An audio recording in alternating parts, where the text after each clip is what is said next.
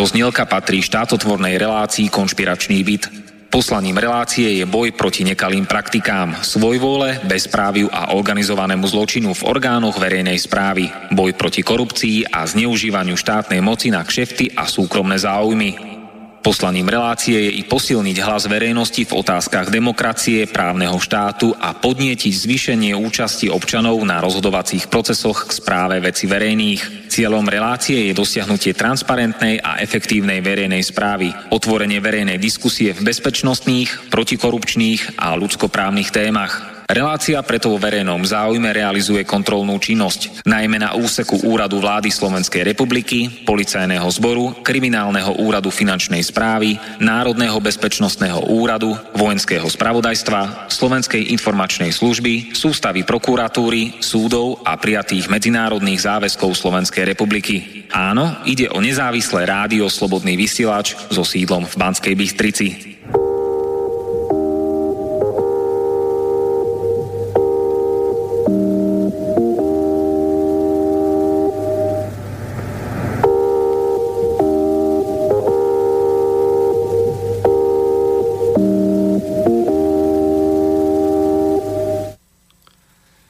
Konšpiračný byt, to sa dobre počúva.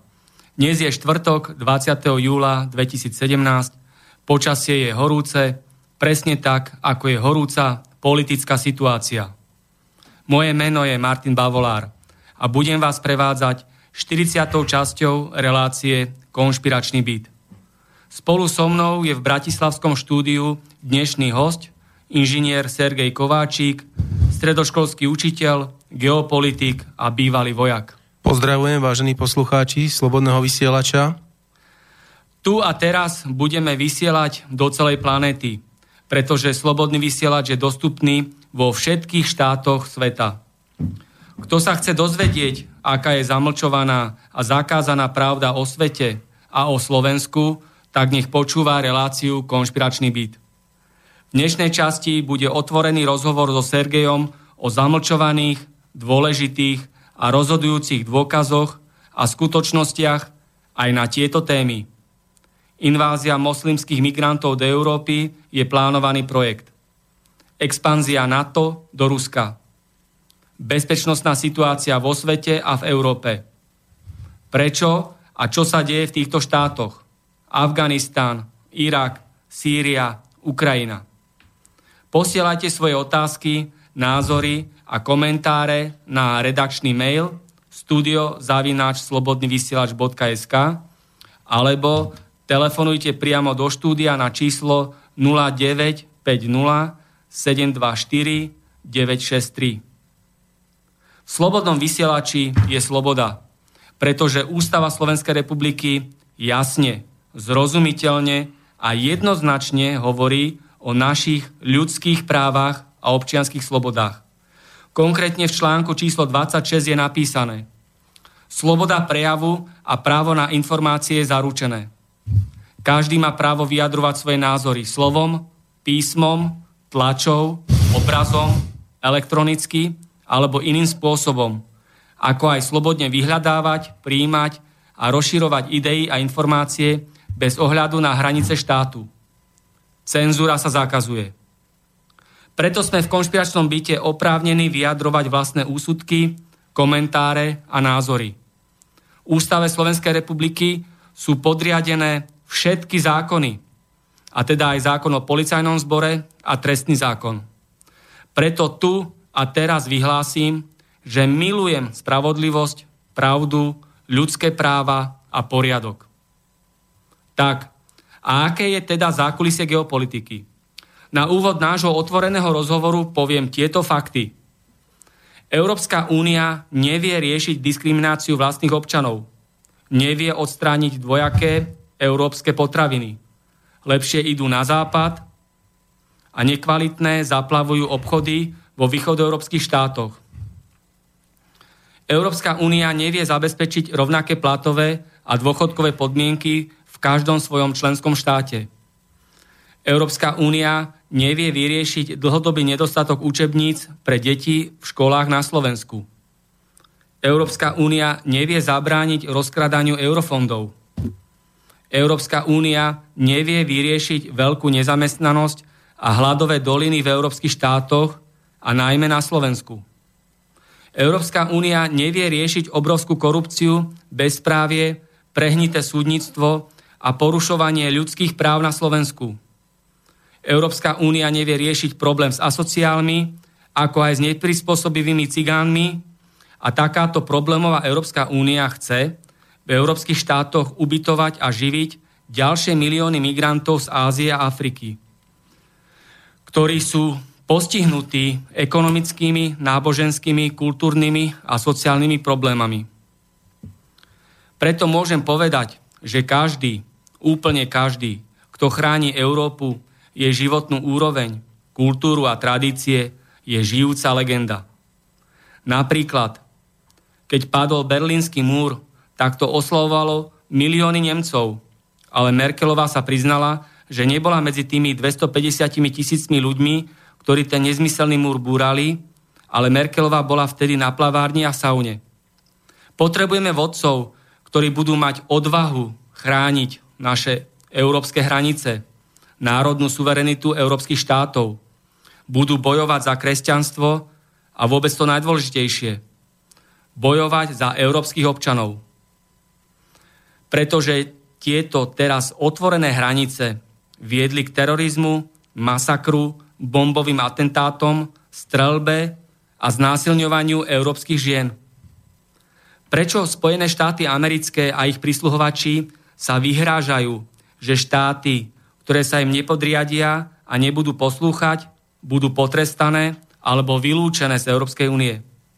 Na takéto vyhrážanie odmietavo a ostro reagoval aj rakúsky minister zahraničia Sebastian Kurz.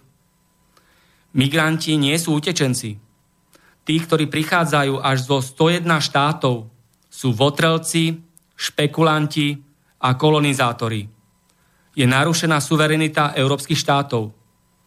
Keď sú to teda utečenci, tak podľa Ženevského dohovoru z roku 1951 musí každý utečenec jednoznačne preukázať, že je vo svojej krajine perzekovaný a politicky prenasledovaný. Ďalší paradox. My, Európania, podľa platného práva v Európskej únii máme oprávnenie cestovať slobodne, ale na letisku nás prísne kontrolujú. Nesmieme mať so sebou ani len čistú vodu, minerálku alebo dezodorant. Sme občania druhej kategórie, lebo migranti si prejdú hranice, kde sa im zachce bez kontroly, bez dokladov, bez toho, aby boli skontrolovaní, či majú zbranie alebo drogy. To je i podľa šengenských dohôd absurdné a nepriateľné.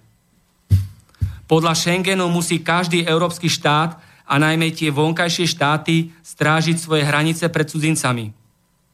Máme dovoliť cudzincom, ktorí sú tu protiprávne, aby ničili naše mestá a našu životnú úroveň? Čo sa má ešte stať? Nebolo už dosť masakrov, výbuchov, násilia a terorizmu? Migranti zavliekli do Európy biedu, bomby, násilie, choroby, teror a bytúnok. V minulosti, keď zo Slovenska emigrovali ľudia na západ, tak tam dodržiavali pravidlá a poriadok a sa vzdelávali a riadne pracovali. To dnešní migranti nebudú. Na rozdiel od terajších afrických a azijských migrantov nezabíjali nevinných ľudí, neznásilňovali ženy, nepáchali terorizmus. Táto výmena obyvateľov a riadené stiahovanie národov spôsobuje brutálne demografické, náboženské, bezpečnostné, sociálne a ekonomické problémy. Migranti tu v Európe vedia len znásilňovať a terorizovať tak nech sa vrátia domov do Afriky a do Ázie. A tam doma, vo svojich krajinách, nech bojujú za svoju demokraciu. Koľko migrantov ubytovali doma slniečkári? Ani jedného. Keby každý slniečkár ukázal, že mu to doma dobre klape, keď si ubytoval spolu dvoch, troch Arabov a dvoch, troch Černochov do svojho bytu alebo domu. Ale prečo sú slniečkári tak falošní a klamú nás? Slováci sú chudobní, ale majú zmysel pre spravodlivosť a povstanú, aby chránili svoje deti, matky, céry a sestry. Slovania sú biela rasa, a teda aj naše deti sú biele. Bude druhé slovenské národné povstanie, lebo sa nesmieme vzdať nášho kresťanského územia. Nedávno nemecký minister vnútra vyhlásil, že migranti utekajú do Európskej únie iba s cieľom získať peniaze a lepšie ekonomické podmienky, pretože migranti neutekajú pred žiadnou vojnou a prenasledovaním. Aktuálne Taliansko na neurčito odklada návrh kontroverzného zákona, ktorý by priniesol občianstvo pre deti migrantov, ktorí do Talianska prišli. Európa si uvedomuje, že najskôr malo byť celoeurópske referendum o migrantoch. Či vôbec chceme, aby migranti obsadili naše krajiny. Európa si uvedomuje, že povinné kvóty na ubytovanie a živenie migrantov to je totalita. Žiadne povinné kvóty, ale vrátenie migrantov tam, kde sú doma. Každý nech je doma tam, kde je doma. Tak, ako aj európske štáty museli sami zvládnuť všetko, nikto nám nepomohol.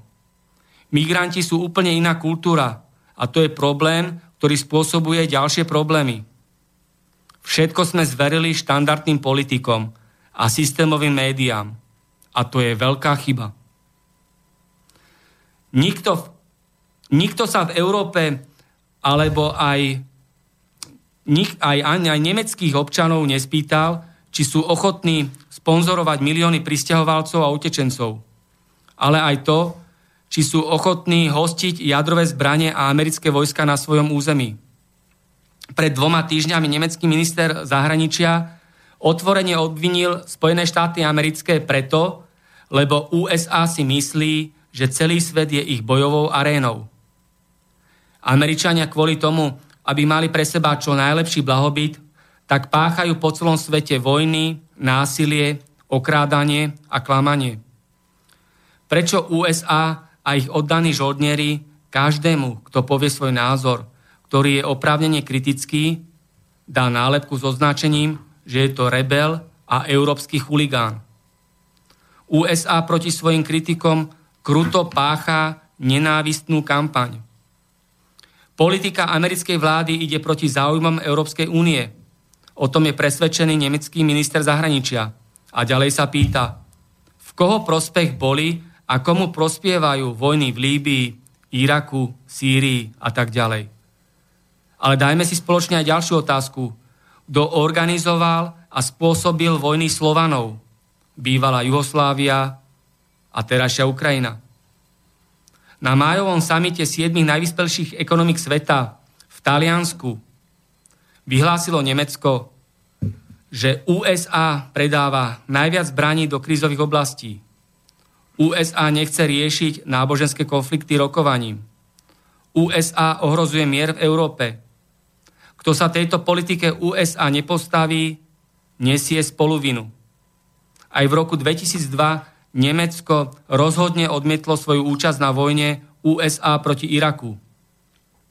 Wolfgang Sobotka, rakúsky minister vnútra, dnes prišiel s ostrou kritikou aktivistov, ktorí pomáhajú migrantom plávajúcim po stredozemnom mori do Európy. Podľa neho priamo spolupracujú s pašerákmi ľudí, za čo by ich mal stihnúť trest. Takzvaní záchranári so svojimi loďami prenikajú do líbyjských výsostných vôd a tam utečencov preberajú priamo od pašerákov ľudí. Podľa Wolfganga Sobotku skoro tretina všetkých migrantov zadržaných na rakúskom území nie je zaregistrovaná v žiadnom inom členskom štáte Európskej únie. To znamená, že do Rakúska migrantov prepašovali zločinecké skupiny. Taktiež iba nedávno rakúsky minister obrany pohrozil, že Rakúsko zavedie kontroly na hraniciach, ak sa nespomalí príliv migrantov z Talianska. Ku kritike mimovládnych organizácií, ktoré pomáhajú migrantom v Stredozemnom mori, sa pripojil aj nemecký minister vnútra. Podľa neho v Taliansku vyšetrujú niekoľko prípadov, kedy lode aktivistov vypli svoje radary, aby ich nebolo možné lokalizovať. Niektoré lode mimovládnych organizácií zachádzajú aj priamo do líbyských vôd a pomocou reflektorov k sebe navádzajú lode s migrantmi. Nemecký minister vnútra tiež upozorňuje, že cez Stredozemné more do Talianska mierí čoraz viac obyvateľov zo západnej časti Afriky, ktorí zo svojich krajín utekajú iba kvôli tamojšej zlej hospodárskej situácii. Väčšina migrantov, ktorí do Talianska tento rok dorazili, pochádza z Nigérie, Gvineji a pobrežia Slonoviny. Ďalšia krajina, odkiaľ sa vália migranti do Európy, je Bangladeš, ktorý sa nachádza v južnej časti Ázie a má takmer 200 miliónov obyvateľov. Preto hovoríme o migrantoch, nakoľko neutekajú pred vojnou, iba sa presúvajú z krajiny do krajiny, aby získali peniaze a majetky. Ako pomáhajú islamským a arabským migrantom také bohaté štáty, ako je Saudská Arábia, Kuwait, Spojené arabské emiráty a tak ďalej. Áno, Martin, otvoril si problém, problémy na rôznych frontoch. Dúfam, že sa nám ich podarí dneska aspoň čiastočne obsiahnuť. No v prvom rade by sme si mohli povedať, že Európska únia nie je jeden štát. Európska únia je v prvom rade ekonomický zväzok. Dobrovoľný ekonomický zväzok. Nikdy to nebol žiaden jeden štát, tak ako sú Spojené štáty americké. A všetci ľudia, ktorí hlasovali v referende za vstup do Európskej únie, nehlasovali za vytvorenie Spojených štátov európskych, za diktatúru Bruselu, za nariadenia z Bruselu, ale za lepší život naivne si mysleli, alebo boli presvedčení, že bude lepší život po vstupe do Európskej únii. Hoci do dnešného dňa nikto, nikto, ani jeden z tých ľudí, čo hlasoval za vstup do Európskej únie, nevidel podpísané predvstupové protokoly, čím nás Európska únia zaviazala kvótami na kukuricu, kvótami na pšenicu, kvótami na, e, povedzme, ovocie, kvótami na mliečné výrobky. Nikto ich nevidel takisto nás v kvótach zaviazala, aké podniky môžeme mať a aké nesmieme mať. Už vtedy to bola diktatúra, už vtedy to bolo nariadenie, že len vtedy a vtedy môžete prísť k nám, keď to pre nás bude dobré, keď budete od nás kupovať mlieko, maslo, sír, vajcia, budete pestovať len toľko kukurice, aby ste zbytok kúpili a budete len lacnou pracovnou silou. Nikto nevidel predvstupové protokoly. Pričom sa Mikuláš Zurinda vytešoval, ako ich predtermíne pouzatváral a ako je to pre nás bohovsky výhodné, že sme si zachovali názov Brinza a že Žinčica a že to je naše kultúrne dedictvo. Hej, aj tých 350 tisíc Slovákov v zahraničí je tiež dedictvo vstupu do Európskej únie. Takže tak, pretože aj vtedy sa pracovať mohlo v zahraničí, aj keď sme neboli členmi Európskej únie. No a k tým nariadeniam Európskej únie. Martin, mal si veľkú pravdu v tom, že projekt moslimskej imigrácie do Európy je cieľavedomý, plánovaný, dopredu dobre premyslený a zorganizovaný. Dneska už verejne o tom hovoria nielen maďarský premiér Viktor Orbán, ale prakticky aj iní politici, a už aj v Nemecku a Francúzsku, o Georgeovi Šorošovi, o jeho lodiach a o tom, že je to v poriadku, že on ich platí a že ich sem potrebujeme dostať a že keď už to nejde cez Balkán, pretože vďaka Maďarom máme a vďaka Chorvátom máme poistený spodok, tak keď to nejde cez Balkán, tak to pôjde e, cez Taliansko. Rozumieš? Takže toto je neseriózne a neférové a ako je z tohto zjavné, nejde tu o žiadnu pomoc. Tu ide o cieľa vedomé, zámerné dosiahnutie stavu, že tu bude taký počet moslimských imigrantov, že bezpečnosť bude musieť kontrolovať niekto iný a že sloboda, základné prvky slobody občanov Európskej únie budú výrazne obmedzené, pretože ich bezpečnosť bude narušená pod vplyvom moslimskej imigrácie. Ani jeden z týchto moslimských imigrantov sem nejde, pretože sa chce prispôsobiť, chce prejsť na kresťanskú vieru, chce pracovať, chce zarábať, chce tvoriť hodnoty a prispievať do spoločného blaha Európskej únie, keď to mám takto povedať. Ale všetci sem idú kvôli sociálnym dávkam v Nemecku, sociálnym dávkam vo Švédsku, kvôli naivnému uhlu pohľadu na svet, že oni sa tu budú mať lepšie, že tu je raj na zemi, doma nemajú nič, tak z domu utekajú, ale je zaujímavé, že domovské zvyky a maniere si dovážajú sem do Európy a chcú tu mať svoje druhý domov v plnom rozsahu, tak ako ho majú tam, odkiaľ utekajú. A ako si správne povedal, Tiež sa pýtam, prečo jedinou moslimskou krajinou je Turecko, ktoré prijalo na svojom území moslimských imigrantov, hej, má tam pre nich tábory a iné ako Saudská Arábia obrovský kolos, bohatý štát, spojenec číslo 1 Spojených štátov, povedalo, že ešte vyhostí 5 miliónov moslimských imigrantov zo svojho štátu. Preč? Pretože on si tam neželá mať ani jedného. A to už nehovorím o ostatných moslimských štátoch z Blízkeho a Stredného východu, ktorí si neželajú mať na svojom území ani jedného moslimského imigranta. Druhá vec je ich vzdelanosť. Sú absolútne ignorované hlásenia spravodajskej služby. Mnoho ľudí sa pýta, odkiaľ to ja viem, odkiaľ to ty vieš. Existujú časopisy Spiegel, Zeit, to sú verejne prístupné časopisy, kde publikovala nemecká spravodajská služba BND, Bundesnachrichtendienst, hlásenia o zložení populácie. O tom, že tam nie sú ani 30 roční, ale že sú tam 20 až 30 roční, bez vzdelania, po prípade gramotní na úrovni základnej školy do 88%. To znamená, že to je vlastne len odpad spoločnosti, ktorý sem ide. Nejdu sem, ako hovorí pani Vášáriová, doktori. Neuteká sem 6 miliónov sírskych doktorov. Tu nejde, tu nejde každý moslimský imigrant operovať srdce alebo transplantovať obličku. Maximálne ti obchá do huby Semtex a povie Allah Akbar. To je jediné, na čo sa zmôže, pretože on naviac ani nemá. Je tupý, primitívny a nevzdelaný. Toto dokladuje nemecká spravodajská služba. Verejne sú tieto fakty známe. Čo je ešte ale dôležitejšie, že samotné OSN na svojej stránke, to je tiež verejne prístupné, má tzv. vzdelanosť a kultúru. To znamená jednotlivé štáty, jednotlivé národy a tam, aká je tam gramotnosť, aké sa, ako sa tam dodržujú práva. Toto je tiež verejne prístupné. A priamo tam je napísané, že v každej moslimskej zemi je priemerne 20% gramotných ľudí. Zbytok sú negramotní, nevzdelaní ľudia. To je všetko. Ktorí žijú pastierským kočovným spôsobom života.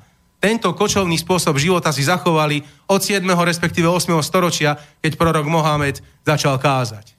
Nič sa nezmenilo za tých 14 storočí. Ale pani Vašariová ti bude tvrdiť opak. Mozgový chirurg chce prísť na Slovensko zo Sýrie, operovať mozog každému Slovákovi. Rozumieš? Takže bohužiaľ, no nedá sa svietiť. Toto máš v mienkotvorných médiách, hej? že sem prichádzajú chirurgovia, ortopédi, mozgoví chirurgovia chcú nás spasiť, hej? Toto sa proste prezentuje ako fakt. Takže je to pre mňa také dosť zvláštne. Ďalšie fakty z tej stránky, čo sú verejne prístupné aj na OSN, aj v týchto časopisoch Spiegel aj Zeit je, percentuálne zloženie imigrantov, čo si sám povedal. Všetci kompletne hovoria o sírskych imigrantoch, áno, tých je len 28%. Len 28%, ani tretina. A dve tretiny sú z Afriky. Rôzne štáty Afriky a juhovýchodnej Ázie.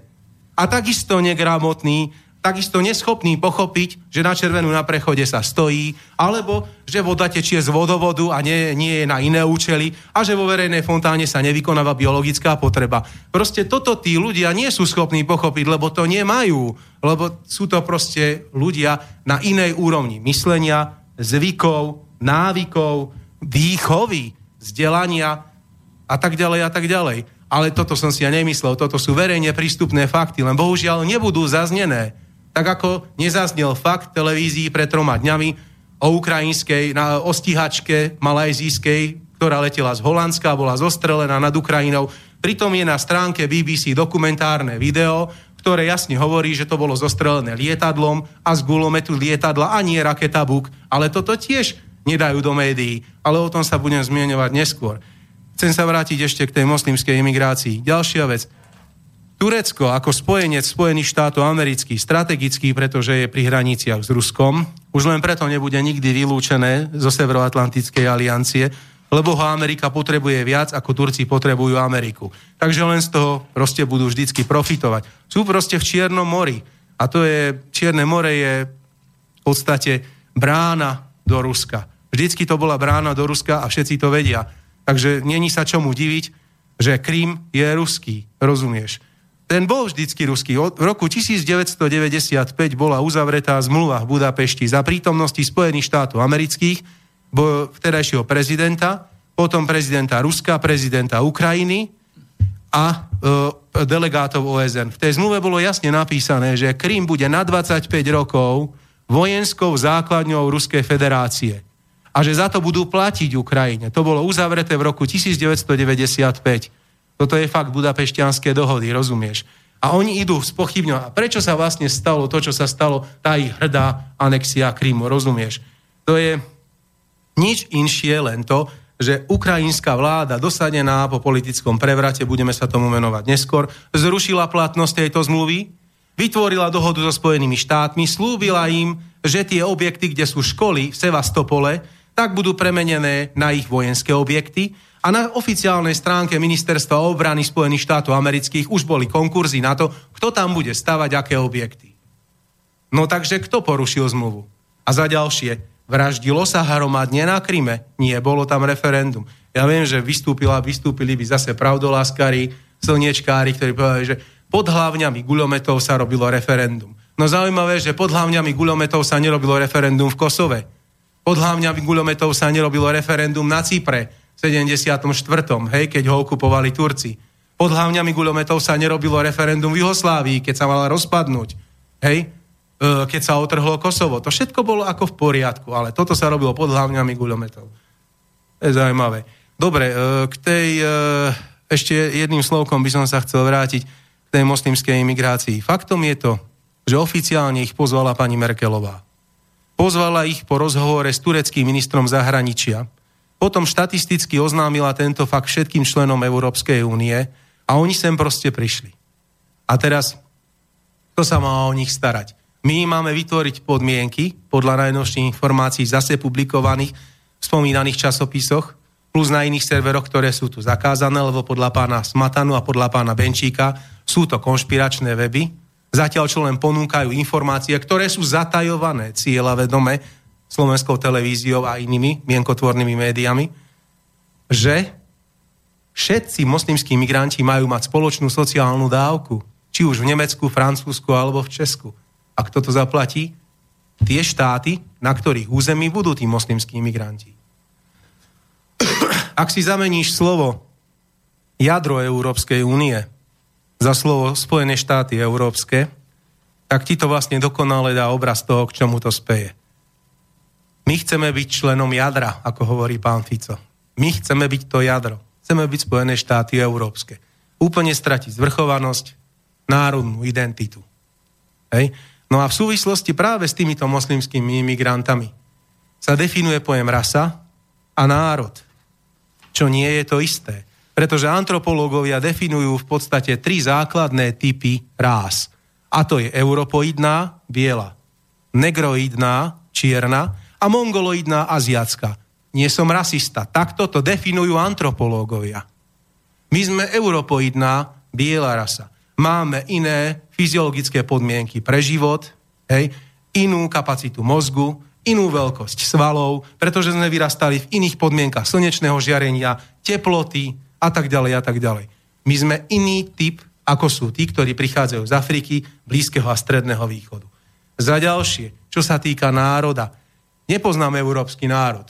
To je vymyslený pojem. Poznám národ, národy germánske, to sú, povedzme, Nóri, Dáni, Nemci, Holandiania, Flámy. Povedzme, to sú národy germánske. Poznám národy, ktoré hovoria románskym jazykom. To sú Portugálci, Španieli, Francúzi, Taliani, Rumuni.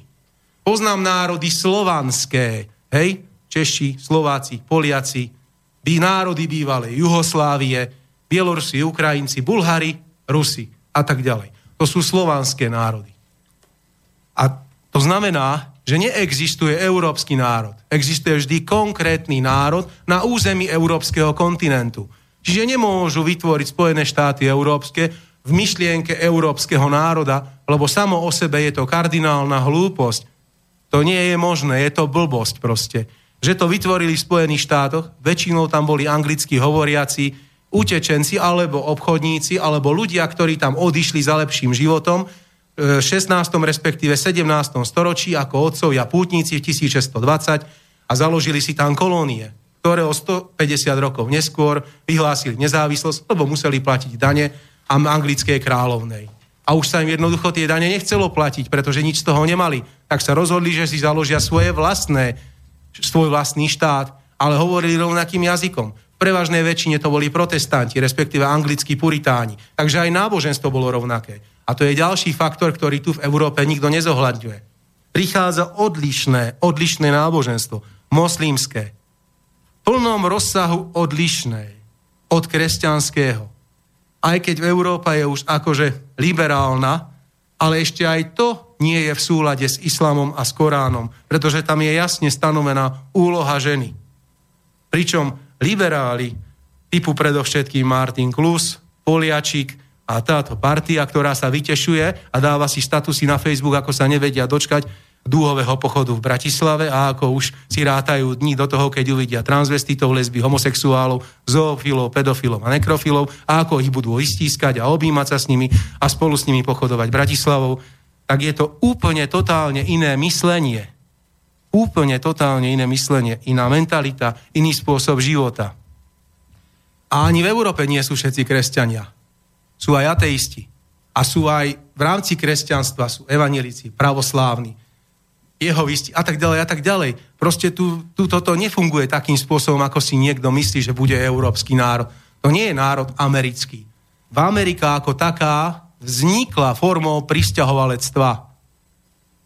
Pričom je dokázané, že tí indiáni, pôvodní obyvateľia Ameriky, ich vítali a neškodili im. A potom oni, vieme dobre, ako dopadli. Tí, čo prežili, tak prežili len vďaka tomu, že boli v rezerváciách, hej. Zbytok bolo povraždené, hej. Keď vydrhli bizónov, potom vydrhli indiánov, no a ten zbytok zavrali do rezervácie. A vec bola vybavená. Takže tam bol veľmi krátky proces. Možno, že aj bielu rasu v Európe čaká podobný, obdobný proces hľadiska moslimskej imigrácie. Pretože keď mne niekto povie, že je Európan, tak je u mňa blbec. Pretože ty si v prvom rade, už som povedal, aj antropológovia to delia, biela rasa. Na tom nič nezmeníš. To není nič rasistické. Tak toto delia antropológovia. Si biela europoidná rasa. Nie si negroidná, nie si ani mongoloidná. Si biela. Potom máš určitú príslušnosť. To znamená príslušnosť nejakému národu. My sme národ slovenský a slovanský. A potom máš vierovýznanie. A to máš buď kresťanské, alebo iné, alebo si ateista, bez vierovýznania a až potom si občanom nejakého štátu alebo vyššieho územného celku alebo Európskej únie, ktorá je stále len ekonomický zväzok štátov. Dobrovoľný ekonomický zväzok. Nie klasický jeden štát. Rozumieš? Takže všetko to, čo doteraz hovoria v médiách, je lož, klamstvo, propaganda a manipulácia. Lebo to, čo som doteraz povedal, to sú všeobecné fakty, ku ktorým sa môže ktokoľvek dostať a môže si ich dobrovoľne prečítať, ak bude chcieť a nemôže proti tomu nič povedať. A nie je na tom ani nič rasistické, ani xenofóbne. Xenofóbne by bolo, keby som povedal, keby som hypoteticky povedal, že každý moslimský imigrant tu bude fyzicky likvidovaný. Nie, zatiaľ je to práve naopak. Oni sú to srdečne vítaní, majú nadštandardný servis a túžia po fyzickej likvidácie pôvodného európskeho obyvateľstva, keď sa neprispôsobí ich zvykom. Takže asi toľko k moslimskej emigrácii, ktorá v podstate je... No a potom, potom by sme mohli špekulovať a povedať, že existoval nejaký pán Kalergy, historická postava, ktorá bola. A není, nemôže nikto povedať, že nebola. Takisto nemôže nikto povedať, že pán Kalergy napísal určitú knihu s víziou jedného národa s nízkym IQ o určitej farbe, určitom vzdelaní, ktorý bude poslušne počúvať rozkazy a nariadenia vrchnosti. To zase není z mojej hlavy a tá kniha v skutočnosti existuje a aj bola napísaná pánom grofom Kalergim. Takže v podstate to tak je. To je len čo sa týka uh, ich pohľadu na moslimskú imigráciu. A že teraz nám pán Svoboda, alebo ja neviem, Messie Macron, alebo Genose Merkel, súdružka Merkelová, hovorí, že čo máme robiť a čo nemáme robiť, tak to je len to, že oni len plnia, plnia, sú len kolieska celom tom systéme obrovských hodín, toho orloja, aby fungoval presne tak, ako ho niekto iný v zámorí namazal, nadstavil a natiahol. Aby to presne dopadlo určitým spôsobom.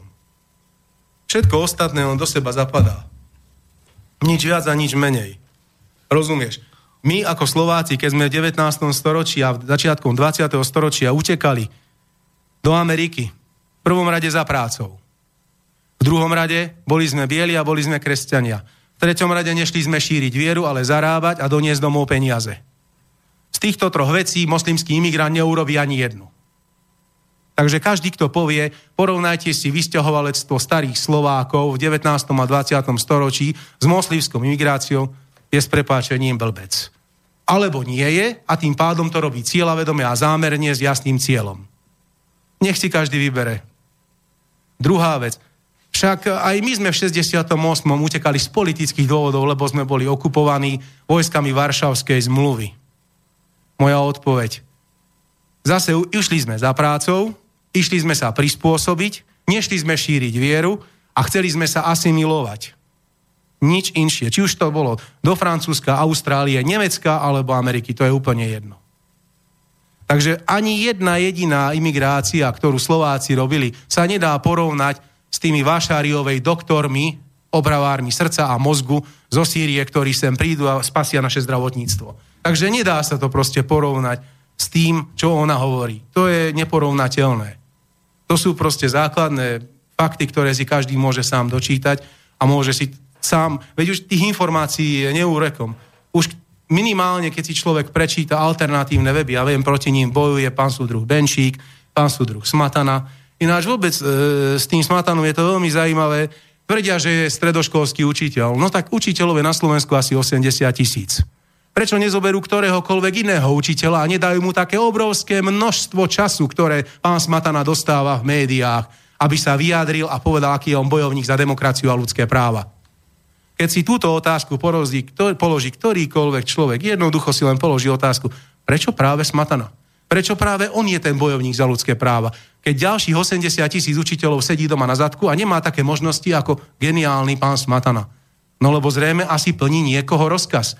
Zrejme niekoho inštrukciu. Preto je taký, aký je aj vo vzťahu k moslimským migrantom. Áno, môžem to doplniť. Občianská vyšetrovacia komisia zdokumentovala, odhalila a objasnila, že Juraj Smatana je dvojitý agent Slovenskej informačnej služby a CIA s krycím menom Farizej. Takže vôbec to nie je náhodné, že takto preferovaný a uprednostňovaný. Samozrejme, každý človek, ktorý dneska dostáva priestor v mienkotvorných médiách, či už pán Havran, ktorý zosmiešnil Štúra a Hurbana a, a Štúrovcov všeobecne, vyložene urobil vlasti zrádny čin, za čo sa za normálneho režimu, za normálneho štátneho režimu kde si štát ctí svoje historické osobnosti, na ktorých je postavený ten štát, tak by už sedel. Minimálne by bolo zahajené trestnoprávne stíhanie voči jeho osobe. Pán Hríb, ktorý povedal, že sa hambí za to, že je Slovák, Štefan Hríb, vieš. Ano. A takisto jeho americká vlajka povedal, že on tú, tú handru nebude mať zavesenú. Má na mysli slovenskú zástavu alebo slovenskú vlajku. Takže takýchto ľudí treba v slovenskej televízii, takýchto ľudí treba preferovať a ukazovať. Toto sú reprezentanti Slovenskej republiky, tzv. európska rasa, vyššia európska rasa, tá, ktorá ani rasa, ani národ, ani vierovýznanie, ani vzdelanie, nič, proste len Európan. Rozumieš? Kozmopolita, ako jeden náš spolužiak, nebudeme ho spomínať z výšky. Takže tak, k osobe Jan Benčík môžem doplniť tiež e, zo zdrojov občianskej vyšetrovacej komisii, ktorá odhalila, zdokumentovala a objasnila, že Jan Benčík je takisto dvojitým agentom Slovenskej informačnej služby a CIA s krycím menom Jakobín. Takže tiež je to odpoveď, že to nie je vôbec náhodné, že dostáva také ceny, že robí udávackú prácu, že je provokatér a tak ďalej a tak ďalej. Presne tak, ako hovoríš ja sa tiež divím, že otec týchto uh, Európanov, nazvime ho, predseda výboru pre európske záležitosti a pre, eh, predseda zahraničného výboru Národnej rady Slovenskej republiky, František Šebej, hej, uh, že on je tak antiruský. Je zaujímavé, má moskovskú školu, bol v komunistickej strane Československa, Pracoval v ŠTB, bol inštruktor, učil na vysokej škole, učil ľudí, ktorí pracujú v bezpečnostných zložkách za socializmu, takisto učil a vychováva ľudí, ktorí pracovali na vysokej škole. Takže v podstate ten človek je dokonale informovaný o všetkom. Takže už len to jeho vystupovanie a jednosmerné videnie sveta musí dávať každému normálnemu človeku jasne najavo, prečo je to tak, ako to je, prečo práve tento dostáva možnosť vystúpiť, prečo tento dostáva možnosť vystúpiť a čím viac nadáva na vlastný národ, čím viac nadáva na našu vlastnú minulosť, tým je väčší hrdina. Tým je väčší Európan, tým je väčší kozmopolita, tým je väčší občan vytvorený pre túto spoločnosť. Pretože máte správne názory. Jasné. Ja ešte ďalej doplním, že náhoda v úvodzovkách je tiež to, že spomínaný Juraj Smatana, ktorý je dvojitým agentom CIA a SIS, krycie menom Farizej, robí asistenta v parlamente poslancovi Jánovi Budajovi, ktorý bol agentom štátnej bezpečnosti s krycím menom Domovník. Takže zase vidíme, ako, ako to do seba zapadá ako ozubené kolesa, že vôbec nič nie je náhodné, všetko sa doplňuje a preukazuje tú entitu a podstatu, o ktorej tu rozpráva. Toto sú osobnosti, osobnosti súčasnej doby, ktoré sú preferované. Budaj, Smatana, Benčík, Samson, alebo tuto pán Ševej. Rozumieš, to sú tie správne osobnosti, ktoré majú právo a monopol povedať, to je správne, to je špatné a Rusko je agresívne, Rusko je na Ukrajine, Rusko vyvolalo vojnu. Ale keď som položil nedávno jednému môjmu kamarátovi primitívnu otázku na úrovni materskej školy, potrebuje Rusko vojnu na svojich hraniciach, tak ho to vytočilo do nepríčetnosti. Nebol schopný by na túto otázku odpovedať. Tak som mu položil ešte primitívnejšiu, na ňu, na ňu mi už potom bol schopný odpovedať. Potrebuje Slovensko vojnu na svojich hraniciach so susedom, to je jedno akým, či Poliakmi, Maďarmi alebo Čechmi, to už bol schopný odpovedať, že nie. Takže Rusi akože potrebujú vojnu hej, na svojich hraniciach, keď ešte tam majú aj 9 miliónov ruskojazyčných no, v Donbase. A on nebol schopný stále zodpovedať túto jednoduchú otázku. No musíme povedať, že Ruská federácia je obrovská krajina, ktorá má dostatok všetkých zdrojov, nerastných surovín, takže nemajú ani logický dôvod, aby viedli nejakú útočnú vojnu. Samozrejme. Práve naopak môžem povedať, postavení občana a disidenta a aktivistu, že prezident Slovenskej republiky Andrej Kiska a predseda vlády Slovenskej republiky Robert Fico sú vojnoví zločinci, pretože poslali po zuby ozbrojených vojakov, slovenských vojakov na hranice s Ruskou federáciou do pobaltských štátov, kde navyše ruská menšina je druhotriedna. Oni tam nemajú ani volebné právo v týchto štátoch nemajú ani občianstvo, sú tam vytvárané umelé prekážky, sa tam nedodržiavajú medzinárodné dohody. Proste to je niečo hrôzostrašné. Ďalej aj doplním to, že ak nedávno opakoval to Robert Fico, že na Slovensku nikdy nebudú cudzie vojenské základne. Zase, zase oklamal celé Slovensko, hej.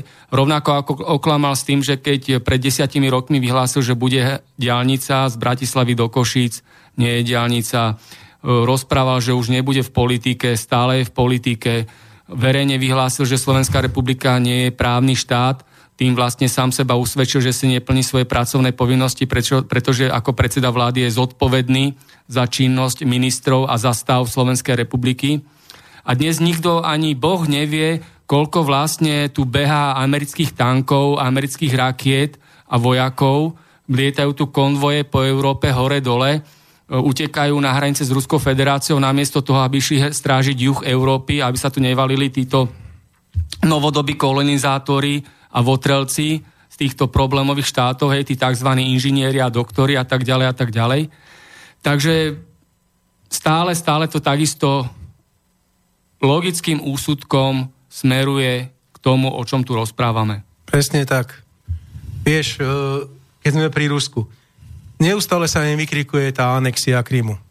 Otázka znie, boli by ho anektovali, keby sa nebol stal ten prevrat na Ukrajine? E, na YouTube je video. E, je to Viktoria Nuland, bývalá štátna tajomnička ministra zahraničia Kerryho, ktorá, to video ešte stále nikto neodstránil, je, môže si ho každý nájsť na YouTube, Viktoria Nuland, že investovali 5 miliárd amerických dolárov v priebehu 20 rokov do zmeny politickej klímy a myslenia na Ukrajine. Na to, aby vytvorili potrebnú pôdu pre to, čo sa na Ukrajine odohralo. Za ďalšie, Majdan bol dobre zorganizované, dobre naplánované divadlo, ktoré malo jasne za účelom odstrániť Janukoviča. Ako náhle sa Janukoviča zbavili, dosadili tam Porošenka a nabehli tam takí borci ako Ťahnibok a Jaroš, čo sú v podstate pohrobkovia banderovcov, ktorí tu v slovenskej, v prvom, alebo oficiálne v slovenskom štáte v rokoch 39 až 45 po potlačení SMP vraždili partizánov. Týmto ľuďom, alebo s týmito ľuďmi sa bratríčkuje pán prezident Kiska, ako aj s pánom Porošenkom. Toto mu nevadí. Na jednej strane oslavuje partizánov a hrdí sa na to, že tu je odkaz SMP. Na druhej strane sa stíska s Porošenkom a oslavuje právosekov a banderovcov, ktorí vraždili týchto partizánov. Nejak sa v tom strácam. Kotleba je fašista, Porošenko fašista nie je. Tvrdí pán e, prezident Kiska. Nechávam to ako otvorenú otázku do pléna. A doplním ešte ohľadne toho e, Krymu. Vieš, 91% ľudí tam zahlasovalo dobrovoľne za pričlenenie k Ruskej federácii. Nestrieľalo sa tam, nevraždilo sa tam a neurobilo sa, tam, neurobilo sa tam to, čo sa stalo v Odese. Že 40 ľudí zašíva upálili a vyskakovali monoknom. Dodnes to je nevyšetrené. Že hromadné hroby nachádzajú v Dombaseckej oblasti a nikto to proste nevyšetruje. Že im je to úplne jedno. A furt vykrikujú agresívna politika Ruska. Aká agresívna politika Ruska? Ruskí vojaci na Ukrajine nie sú. To povedala sama CIA. Nie sú tam. To sú vyloženie ľudia, domobrana, Ukrajinci, rusky hovoriaci. Stále zabúdajú na to, že celé to vzniklo preto, že Porošenko zrušil dvojazyčný zákon na Ukrajine. To, čo je základ v Európskej únii, v tomto ekonomickom zväzku, znova opakujem, nie jednom štáte, ale ekonomickom zväzku, že na Ukrajine boli dva úradné jazyky, Ukrajinčina a ruština. Ale tu zrušili a zakázali ho doslova. A teraz čo? Keď len v Donetskej a Luhanskej republike a včetne Krymu hovorilo 9 miliónov rusky hovoriacich Ukrajincov. Paradoxné je, že keď si zoberieme mapu Ukrajiny z roku 1917, tie mapy sú na internete, to nikto nedal preč, tak Ukrajina sa skladala z niektorých oblastí, a to Novorusko alebo Novorusia, Malorusko alebo Malorusia, súčasná Donetská a Luhanská republika, Kievská Ukrajina, tak sa to volalo, Kievská Ukrajina a Krym, No a samozrejme podkarpatská Rus a zakarpatská Ukrajina, ktorá patrila predtým Uhorsku a potom Prvej Československej republike. Takže v podstate toto bolo rozdelenie Ukrajiny. A ako taká Ukrajina do súčasnej veľkosti vďačí výsledku druhej svetovej vojny a práve Stalinovi, ktorý prifáril aj podkarpatskú Rus a zakarpatskú Ukrajinu kompletne Ukrajine. Čiže tá veľká Ukrajina s počtom obyvateľov, ktorá mala až 52 miliónov, tak za to vďačia práve tomu najväčšiemu masovému zloduchovi všetkých čias Stalinovi. Hej, nebudem sa tomu venovať, len hovorím, že vďaka Stalinovi tá Ukrajina bola taká, aká je. Môžem to doplniť, eh, aby, aby sme vedeli základnú logiku celého tohto problému a tohto vývoja. Kto daroval Krím Ukrajine? Nikita Chruščov v 54. darovacou zmluvou, ako ruský národ daruje ukrajinskému bratskému národu. A aké národnosti bol Chruščov? Nikita Chruščov bol generálny tajomník komunistickej strany Sovietskeho zväzu, neexistujúcej strany, bol predseda prezídia Najvyššieho sovietu, neexistujúceho štátu a bol národnosti ukrajinskej. Takže a ďalej vieme, že referendum na Ukrajine, e, na Kryme Áno. konkrétne, prebehlo podľa ukrajinskej legislatívy. Presne Zákonodárny tak. zbor na Kríme bol zvolený v zmysle platnej ukrajinskej legislatívy. A v zmysle medzinárodného práva tam prebehla o, táto účasť na referende, kde slobodne, dobrovoľne ľudia rozhodli tak, ako rozhodli. Presne. Dokonca ešte aj niektorí krímsky Tatári, ktorých stále ukazujú, že boli za to, aby boli s Ukrajinou, hlasovali za pripojenie k Ruskej federácii. Lebo nikto im neupiera ich práva. Môžu si hovoriť im tým svojim tatárským nárečím, akým si stále hovoria. To nikto im neupiera. To len Porošenko zobral základné právo, že štvrtina Ukrajiny hovorila po rusky. Ono v podstate celá Ukrajina hovorila po rusky, ale aj ukrajinsky a v podstate zrušil dvojazyčnosť a týmto celé začalo. Už nehovorím o iných projektoch, keď tam chodil riaditeľ CIA rozdávať rozumy. To má tiež svoju výpovednú hodnotu, že príde riaditeľ najväčšej spravodajskej služby na celej planéte do suvereného štátu, zasadne si za vrch stola, po svojej pravici si dá predsedu vlády, po ľavici si dá prezidenta a povie, no bude to takto. Hej, takže to má tiež svoju výpovednú hodnotu o demokratickosti a štátotvornosti ukrajinského štátu ako takého. No teraz majú bezvýzový styk, takže aj stadiaľ môžu prísť chirurgovia a podobní mozgoví operatéri, tak ako chodia aj zo Sýrie a z Líbie a zo Zambezia a kade tade, rozumieš, navštíviť nás a potešiť nás svojou magickou prítomnosťou, takže môže sa stať aj toto. To je to isté, ako keď Spojené štáty americké zo seba robia učiteľa a um, neomilného rozhodcu, keď sa vyjadrujú na adresu koncentračných táborov. Na samotnom území USA vytvorili sieť koncentračných táborov pre Američanov japonského povodu, keď vypukla vojna medzi USA a Japonskom. Presne Takže tak. intervenovali uh, v rozpore so základnými ľudskými právami obyvateľov USA, občanov USA. Rezervácie existujú dodnes, kde sú indiáni, rozumieš? Aj Ale to? na území rezervácií majú indiáni svoje práva. Majú na výber, buď sa stanú Američanmi, alebo si zachovajú svoje práva indiánov, ale len na území rezervácie. A už sme v 21. storočí.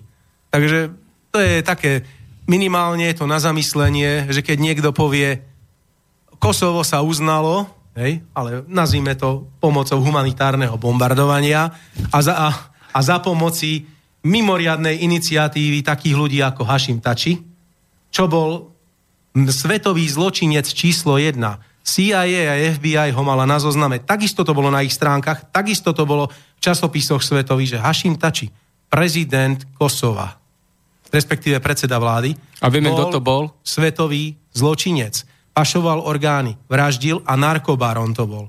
A toto je v poriadku. Toto je OK, lebo je to v záujme napríklad aj české židovky, to je konštatovanie faktov, Medlin Albrightovej, Áno. ktorá tam má svoj podnik, svoju baňu na nerastné bohatstvo, na nerastné kovy, meď a podobne, ktoré si tam ťaží a vozí si to stade do Spojených štátov. Obr- no, Dá sa povedať skrátke Kosovo drogovo. Presne tak. Akurát všetci dobre vieme, že 1389 bola legendárna bitka na Kosovom poli. Srbi vtedy strátili Kosovo, dostali sa pod Osmanskú ríšu, pod tureckú čižmu. My sme to zažili od roku 1526 sa mi zdá, ak som povedal presne, v bitke pri Moháči. Potom hranica bola niekde za Krupínskou Vartovkou, čiže my sme hraničili tiež s Osmanskou ríšou a tiež sme si užili dobrodružstva v 16. a 17. storočí od bohabojných Turkov, ktorí tu brali naše deti, ženy a vytvárali z nich janičiarov a tých potom posielali v prvej línii do boja. Takže toto sú tiež historické fakty. Máme historickú skúsenosť s moslimami, s Mohamedom, aj s Koránom. Veľmi dobrú je to v nás. To len takí ľudia ako Poliačik, Osusky a podobní pseudoliberáli a experti sa nám snažia nahovoriť, že sme Európania a nič inšie. Hej? Turecko, respektíve Osmanská ríša vtedy okupovala Budapešť. Presne tak. Takže hlavným mestom Uhorska bola Bratislava. Presne. No a keď sa vrátime k tomu Turecku, Turecko má dlhodobý problém pre svoje zvyky sa integrovať do Európskej únie. A rovnako tak, ako v stredoveku, aj teraz stále ohrozuje Európu. Vieme, aký holokaust spáchalo Turecko v minulosti, keď Turci vyvraždili milióny Európanov a zničili celé mesta, vypálili dediny, zbúrali kostoly. Rovnako Turecko spáchalo genocidu kresťanských Arménov. Dodnes to popiera. Milión mi- Arménov. Áno, milióny Arménov bolo brutálne zavraždených. Bola grécko-turecká vojna na Cypre a rozdelenie ostrova s tisíckami obetí. Áno. A to všetko, tá agresia a arogancia, ale ostala v tureckom národe, nič sa nezmenilo a nič sa ani nezmení v Turecku. A s takým Tureckom, rovnakým Tureckom, aj musíme stále počítať. Tak Erdo- vieme, aj Rakúsko a Nemecko, aký má problém e, s tureckou menšinou. menšinou. Sama, sama Merkelová predsa približne pred tromi Eh. rokmi povedala, že integrácia Turkov do nemeckej spoločnosti e, skolabovala, Áno, presne tak. je nefunkčná. Ona, ona a pán prezident Sarkozy sa vyjadrili asi 5 rokov dozadu, že mu projekt multikultúrnej spoločnosti zlyhal. Ono je vôbec zaujímavé, že Genose Merkel zmenila tak názor zo dňa na deň v podstate pred 1,5 rokom a e, srdečne privítala herzlich willkommen bei uns všetkých moslimských imigrantov. Takže ono je to, a s tým Tureckom, vieš, Erdogan sa nezmenil. Erdogan povedal jasne, ja si trest smrti schválim, trest smrti tu bude. Čo na to povedal Svoboda? No, my sa musíme zamyslieť, či sa nám oplatí prijať Európsky, Euro, Turecko do Európskej únie. Ekonomického zväzku, stále opakujem. A na druhej strane Erdogan mu hneď na to odpovedal, ja si zase rozmyslím, či neotvorím hranice a nepošlem 3 milióny moslimských imigrantov do Európy.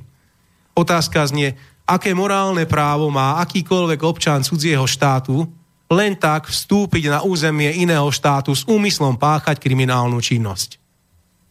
Mne to príde proste zvláštne, že toto je normálne, že generálny tajomník OSN vystúpi, že Maďari musia zbúrať plot.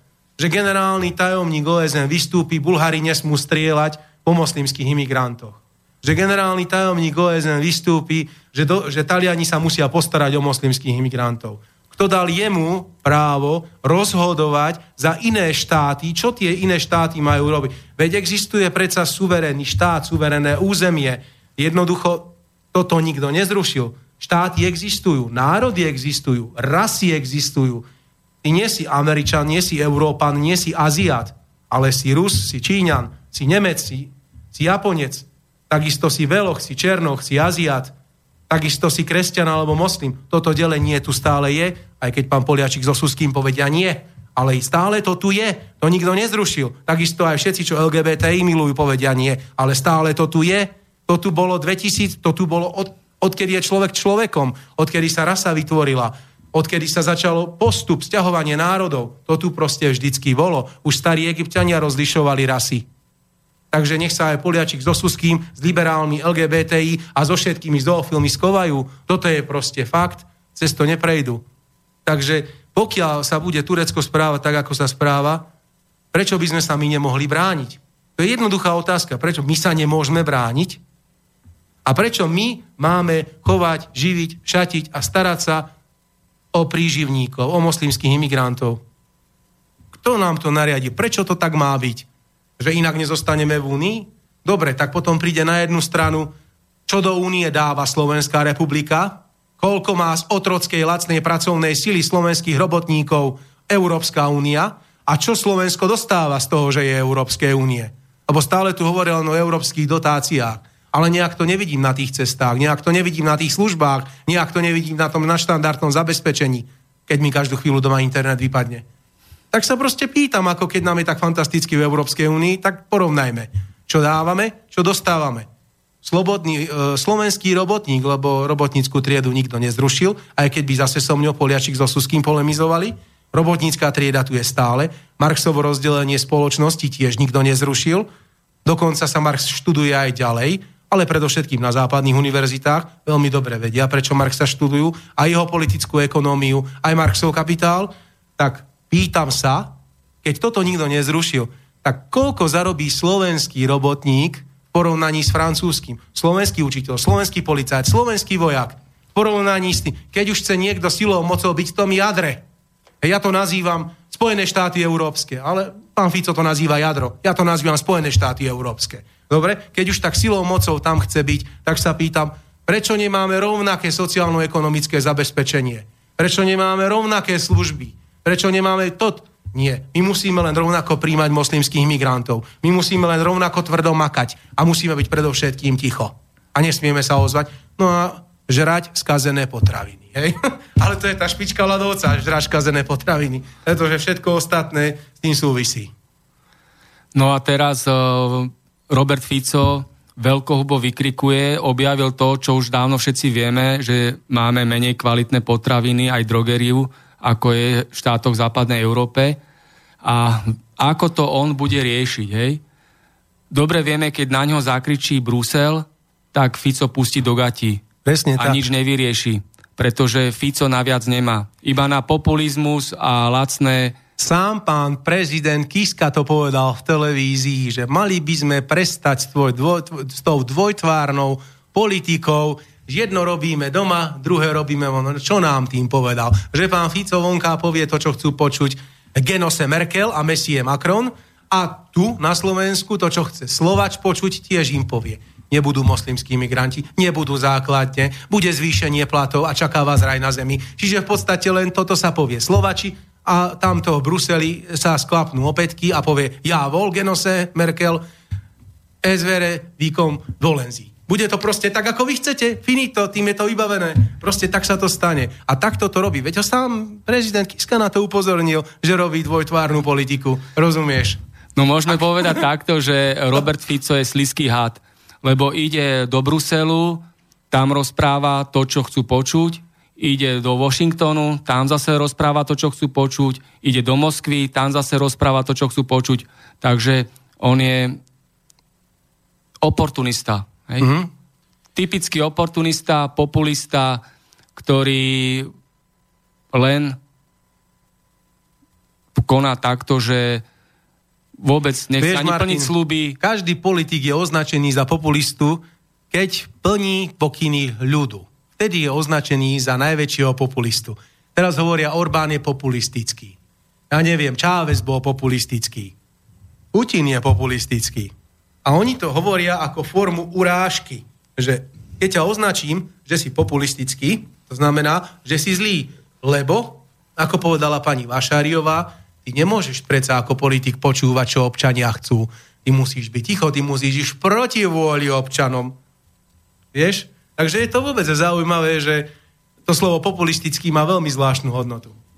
A keď si vezmeme tú Moskvu, čo si spomínal, vieš, včera bolo jedno zaujímavé výročie. Pred 37 rokmi bol slávnostný ceremoniál otvorenia 20, 22. letnej olympiády v Moskve s maskotom Míšom. Prečo, prečo to spomínam? Lebo západné štáty túto olympiádu odbojkotovali na čele so Spojenými štátmi americkými, Veľkou Britániou, západným Nemeckom. A zdôvodnili to ako intervencia Sovietskeho zväzu do Afganistanu. To, že Sovietský zväz bol oficiálne pozvaný do Afganistanu premiérom Nadžibuláhom a že tam plnili pokyny na zabezpečenie mierového a pokojného života v Afganistane, to už nikoho nezaujíma. To, že práve za toho premiéra Nadžibuláha, keď bol akože Afganistan v úvodzovkách socialistický, lebo nikdy nebol, tak ženy sa mohli učiť, ženy mohli chodiť do školy, ženy, ako je vidno na dobových fotografiách na internete, ten je plný faktov, mohli a mali rovnaké práva ako muži. Ale bolo tu hnutie Taliban, ktorý malo svojho šéfa Usamu Bin Ládina. A toho veľkodušne podporovali Spojené štáty americké počas celých 80 rokov, pretože nepriateľ môjho nepriateľa je môjim priateľom a účel svetí prostriedky. Jednoducho toto bolo v poriadku v tej dobe. Teraz sa pýtam, keď tak strašne bojujú za ľudské práva po celej planéte, vtedy prečo nebojovali? Prečo vtedy nechceli, aby afgánske ženy boli vzdelané a nikto ich neoblieval kyselinou sírovou, tak ako je to dneska? Kde boli všetci tí liberáli a LGBTI a všetci títo slniečkári vtedy? To bol ako, ja, ja som zabudol, to bol Sovietský zväz. To bol arci nepriateľ číslo jedna. Tak potom preformulujem otázku. Rusko nie je komunistické, Rusko nie je socialistické, Rusko je demokratické. Rusko má parlament, má vládu, má voľby. Nepredstavuje systémovú hrozbu. Túto otázku už položil aj Putin Nemcom. Tak mi vysvetlite, prečo proti nám toľko bojujete, keď nepredstavujeme systémovú hrozbu. Nechceme komunistické zriadenie, nechceme socializmus. My sme teraz takí, ako ste vy. Máme kapitalizmus. Máme v obchodoch to, čo vy. Máme školy ako vy. Naši študenti chodia k vašim, naši, vaši k našim. Tak sa pýtam, prečo je tomu tak? Odpovede ale brutálne jednoduchá. Lebo je to Rusko. Nerastné suroviny, bohatá krajina, arci nepriateľ, neporazený v žiadnej svetovej vojne. Napoleon dostal na frak. Aj v krímskej vojne proti Turecku by boli Rusi v 1856 vyhrali, keby neboli Angličania a Francúzi zasiahli a neboli by podporovali Turecko. Lebo zase nepriateľ môjho nepriateľa je môjim priateľom. Toto je tá tragédia. A vieš, a toto všetko si je napríklad aj pán Šebe vedomý. Toto všetko, čo ja hovorím, on vie. Ale podáva sa z médií jednostranný uhol pohľadu aj na Rusku federáciu, aj na pripojenie Krímu, aj e, na štátotvorné zriadenie, aj na systém vládnutia. Toto je proste celé na hlavu postavené. Takže ja som len preto začal to v Ruskou olimpiádou a Afganistanom a Usama Bin Ládinom, veľkým priateľom Spojených štátov amerických pretože vtedy bojoval so Sovietským zväzom. No ten Šebej, tam môžeme kľudne povedať, základná logika hovorí, že Šebej je preto taký, lebo je fanatik a je postihnutý rusofóbiou. Takže tamto všetko končí a začína. Máme prvú polovicu vysielania za sebou, dáme si hudobnú prestávku. So Elán, skupina Elán nám zaspieva pieseň Slovania. Nech sa páči. Logika hovorí, že Šebej je preto taký, lebo je fanatik a je postihnutý rusofóbiou. Takže tamto všetko končí a začína.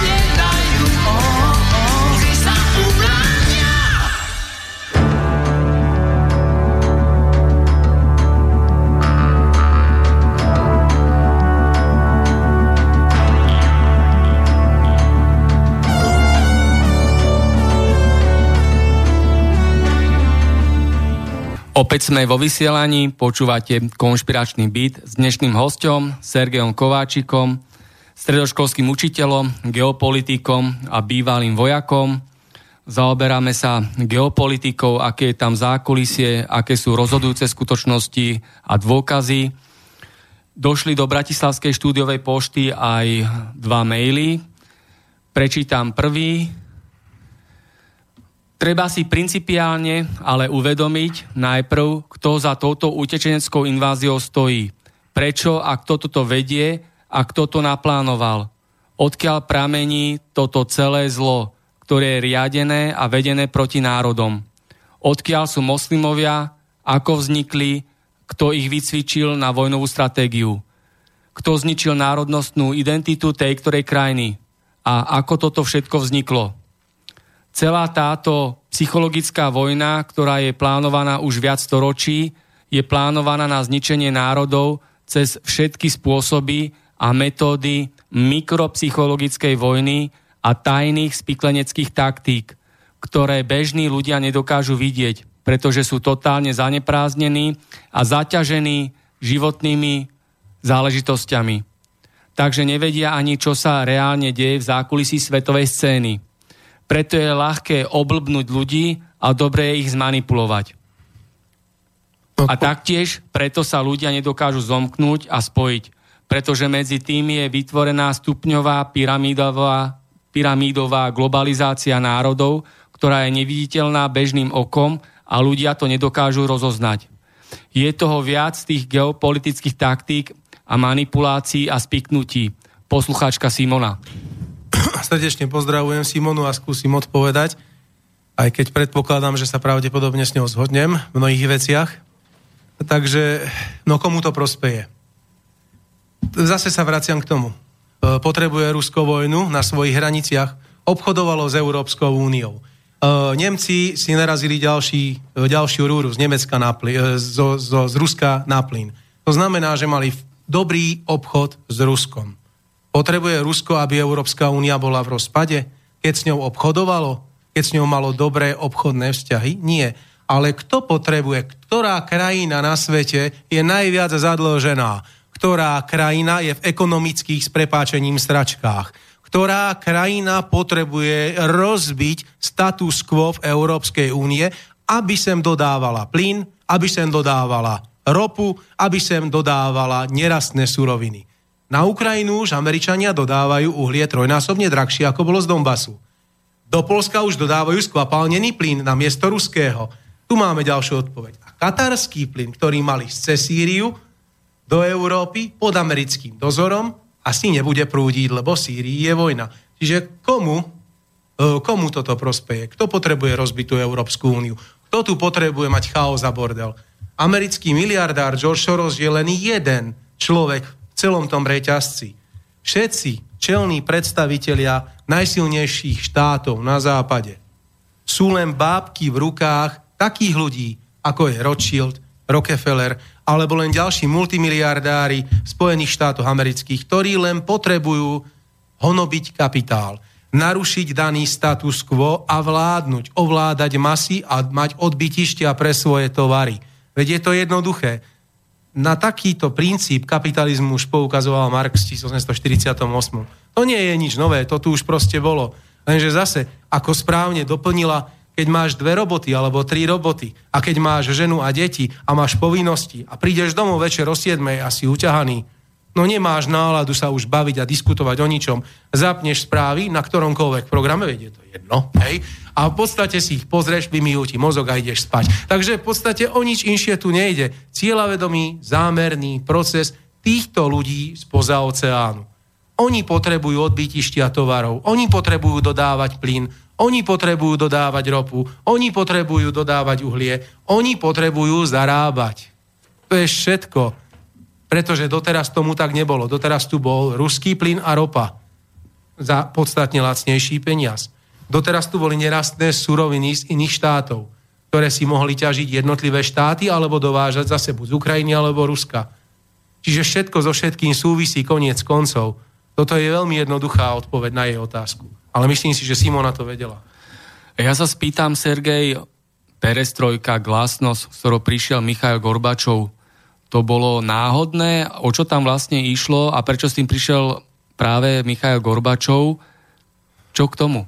Zase. Cieľavedomý a zámerný proces.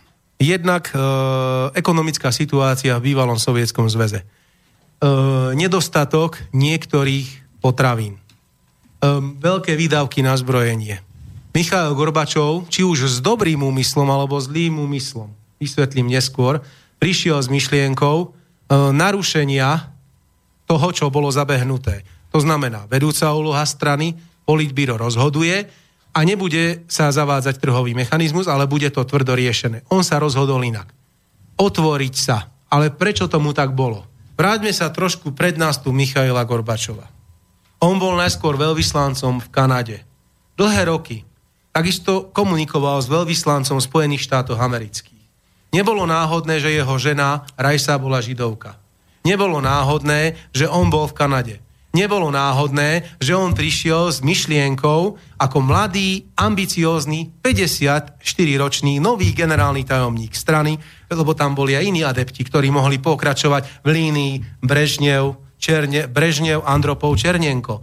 Čiže tam boli ďalší, ktorí mohli pokračovať tejto línii. No nepokračovalo sa tak. Nastúpil tento. Či už politbíro bolo prestarnuté, alebo politbíro chcelo niečo zmeniť a naivne si myslelo, že tento mladý človek, mladý úvodzovka, alebo tam boli 70 uh, chce niečo dobré, faktom zostáva, že zrazu sa začalo hovoriť o Stalinových zločinoch, o ktorých sa ale vedelo. Ak nejaké boli... To ne, ja sa tu proste o Stalinovi nebudem baviť.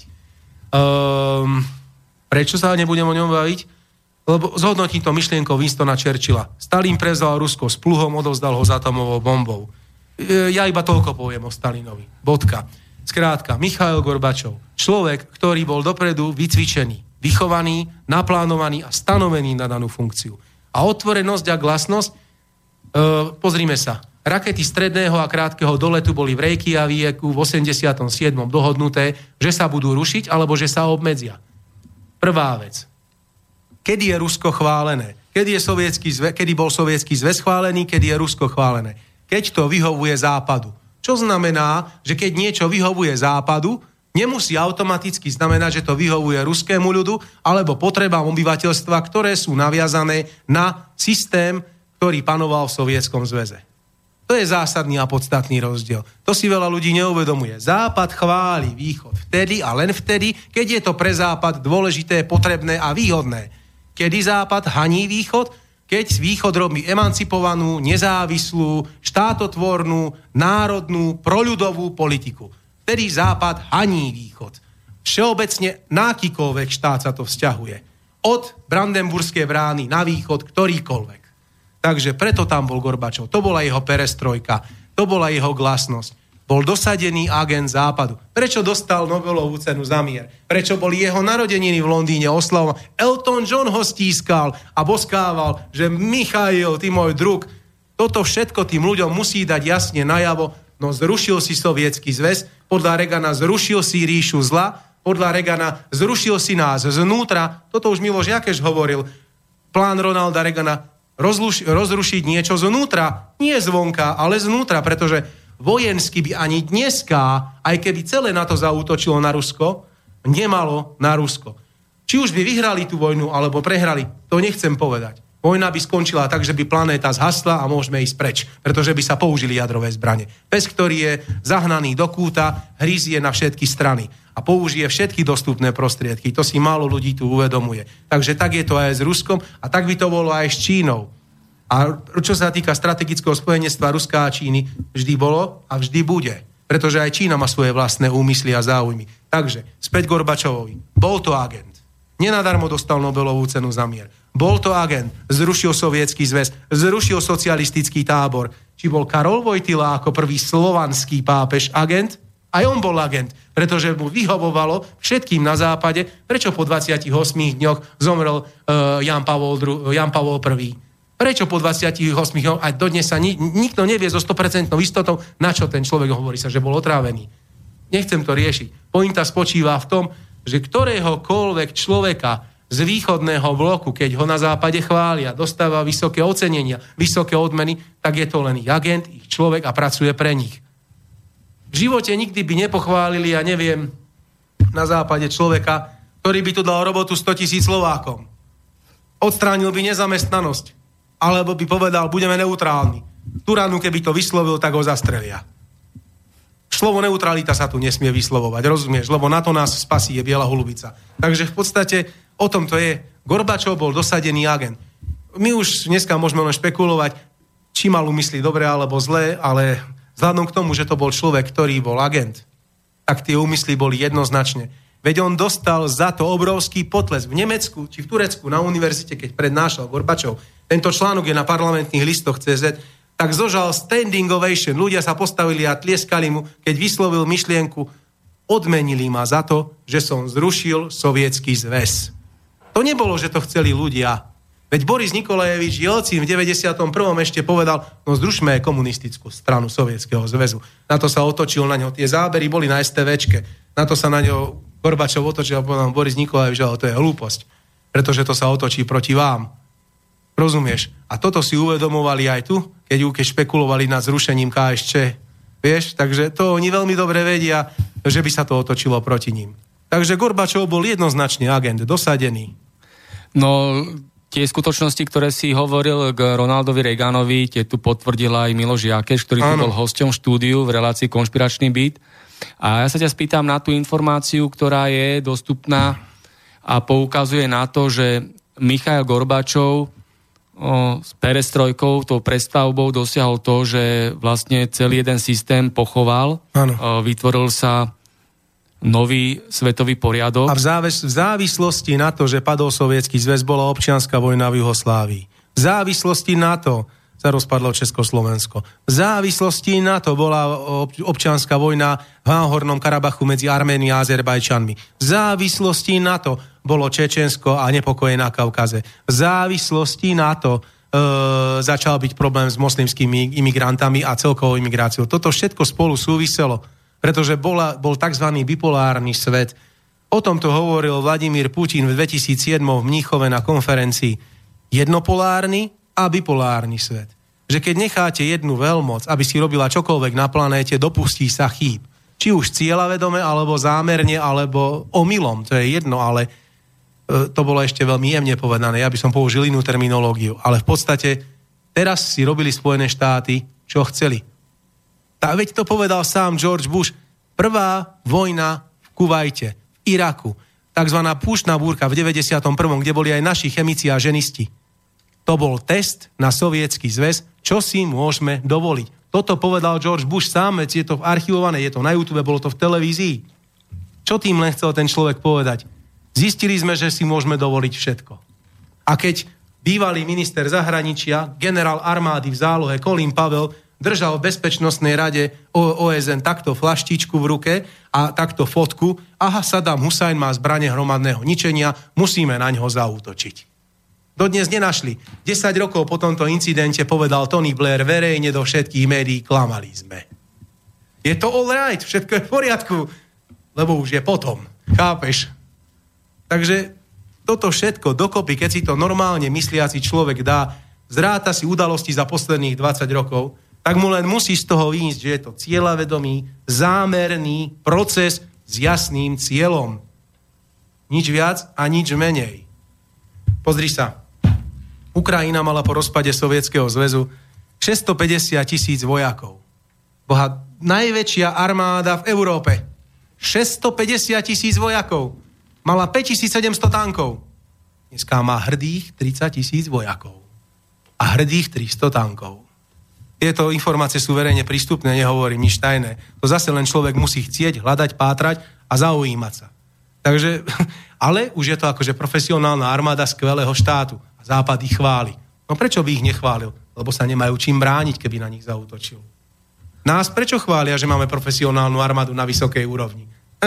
Lebo nemáme žiadnu, máme ozbrojené sily, to je všetko. Takže... Sergej, ja sa ťa spýtam ešte na takúto informáciu, ktorá je dostupná a poukazuje na to, že Michail Gorbačov už vo svojom čase, keď pôsobil, bol v kontakte so Sorošom. A prestavba, ktorá vlastne bola cieľom k novému svetomu poriadku a viedla k tomu, že sa zmenili celé, celé rozpoloženia o, svetových a, štátov ano. na svete. Tak o, čo myslíš, akú výpovednú hodnotu má táto informácia? Doplním ťa. Za prvé, alebo poprvé, je to pravda. A po druhé, keď bol summit v, ešte v socialistickom Rumúnsku za Čaučeska, tak tam bol Štrougal, Čaučesku, Vojčech Jaruzelský, Gorbačov, Honecker, celá plejáda vtedajších čelných predstaviteľov RVHP. A v podstate diskutovali na tému voľného trhu a, voľno, a systému akéhosi iného financovania. Tieto informácie sú verejne prístupné, video je na YouTube a bolo to aj na STVčke. Sám Gorbačov o tom hovoril a hovoril o tom aj generálny, bývalý generálny tajomník Jakeš. V podstate celá, prejdem k pointe. O, e, Čaučesku sa ako jediný postavil proti e, Gorbačovovi a povedal, že vzhľadom na doterajší systém financovania a fungovania štátov RVHP nie je možné zaviesť americkú trhovú ekonomiku a nie je možné zaviesť v takom rozsahu, ako si to Gorbačov predstavuje, pretože by to znamenalo krach jednotlivých štátov. Na to sa Gorbačov postavil, nahneval sa, rozprával sa aj s, s terajším e, našim generálnym tajomníkom, aj s Honeckerom, prehlasovali Čaučeska a ako dopadol Čaučesku v 89., keď bol prevrat bol v podstate ako jediný generálny tajomník prišiel o život. Ostatní všetci prežili. Takže nič sa nedieje náhodne.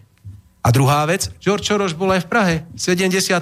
bol na zakladaní Charty 77, veď sú fotky. Je tam Václav Havel, je tam Walter Komárek a je tam George Soros a, ešte, a tie fotky sú verejne prístupné na e, internete. To není nič, že by to bola tajná informácia. Takže on je v podstate, a nie len on, on je len styčný dôstojník, by som povedal, pre takéto organizačné záležitosti. Václav Havel bol agentom KGB. Bol dvojitým agentom. Do ňoho pchali peniaze aj Rusi, aj Američania. Takže ďalšia vec, ktorá nie je náhodná a také Ale, veci sa pres... nestávajú v úvodzovkách len tak? Presne tak. E, vezmi si, aký politický väzen. To máš ako s, s týmto, s Mandelom z Juhoafrickej republiky. Je zaujímavé, že celý život je v base, trpí a dožije sa takého veku, ktorého sa u nás nedožije priemerný Slovák. Tak fajn na politického väzňa je to výkonný športovec.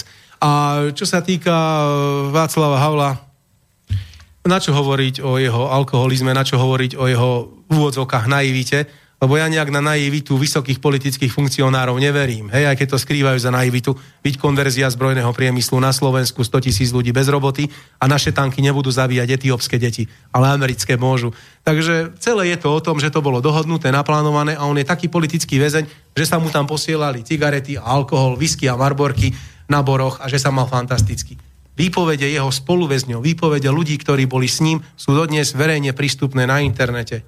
Takže to zase není informácia, ktorá by bola tajná, alebo nejaká, o ktorej sa nesmie hovoriť. Tu len, ako som povedal, všetko je o tom, že na dneska existuje balík informácií. Niekto, Smatana ich nazve alternatívne a konšpiračné, Norbert Lichner a Lubomír Huďo alternatívne. Povedzme, takto si to povedzme.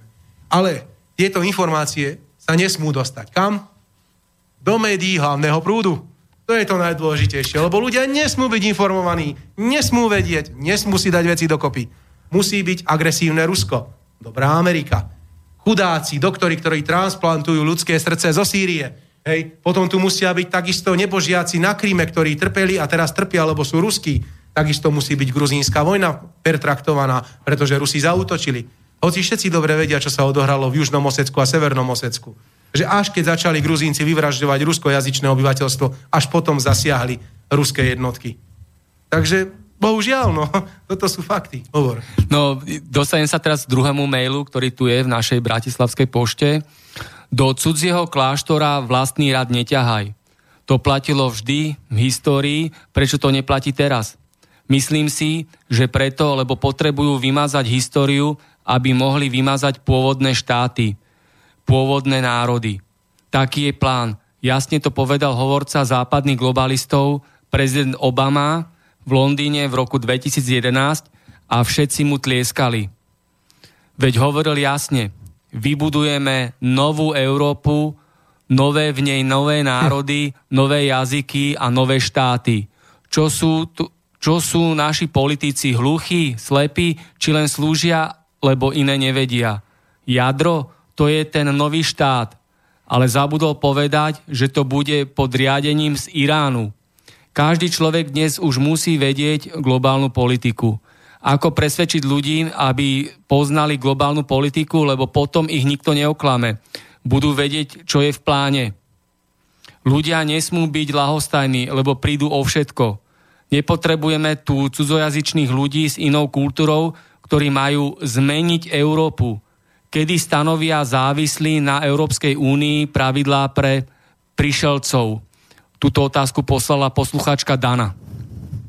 No má pravdu vo všetkom, čo napísala a doplním len to, že tzv. nový svetový poriadok, New World Order, som nevymyslel ani ja, ani ty, ale bol to George Bush starší, ktorý to povedal na valnom zhromaždení OSN v 89. roku ako prezident Spojených štátov. New World Order. Nový svetový poriadok. Myšlienka nového svetového poriadku sa razí dodnes a každú chvíľu. Všetko, čo sa deje. Odstavenie líbyského diktátora Kadáfio.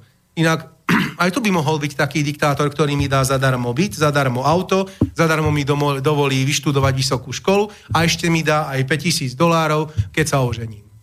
Ako bral by som takého diktátora. Dobre, odstavenie diktátora Asada, zaujímavý diktátor, keď má západné školy, je to človek, ktorý má kresťanku ženu, je to zubár, jeho žena je tiež vzdelaná, žili dlhé roky v Londýne.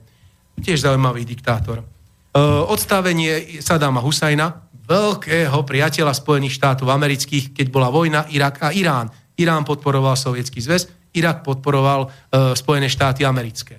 Keď si zoberieme celú tú...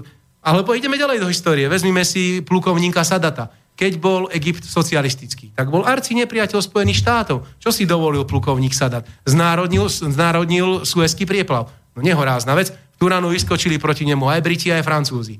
Rozumieš, ako sa bude dopravovať ropa predsa do Európy, keď nie sa Suezký prieplav. Takže celé toto už vtedy bol nový svetový poriadok. Už vtedy sa sledovala konkrétna e, myšlienka s jasným cieľom. Že nový svetový poriadok, čo myslel, alebo oficiálne povedal George Bush, sa realizuje dodnes. A moslimskí imigranti, to je len jedna z tých častí náhrady pôvodného obyvateľstva. Alebo dobre, existuje aj ďalší scenár Kľudne sa môžu použiť vo vojne proti Rusku moslimskí migranti, ktorí sú tu. A keď nie proti Rusku, keď tu budú občianské vojny, tak proti pôvodnému obyvateľstvu. Každopádne bude bordel v Európe. 1-0 pre Spojené štáty. Zase sme dosiahli, čo sme chceli. Čiže furt je to dobré. Furt je to dobré. Toto sa tým sleduje.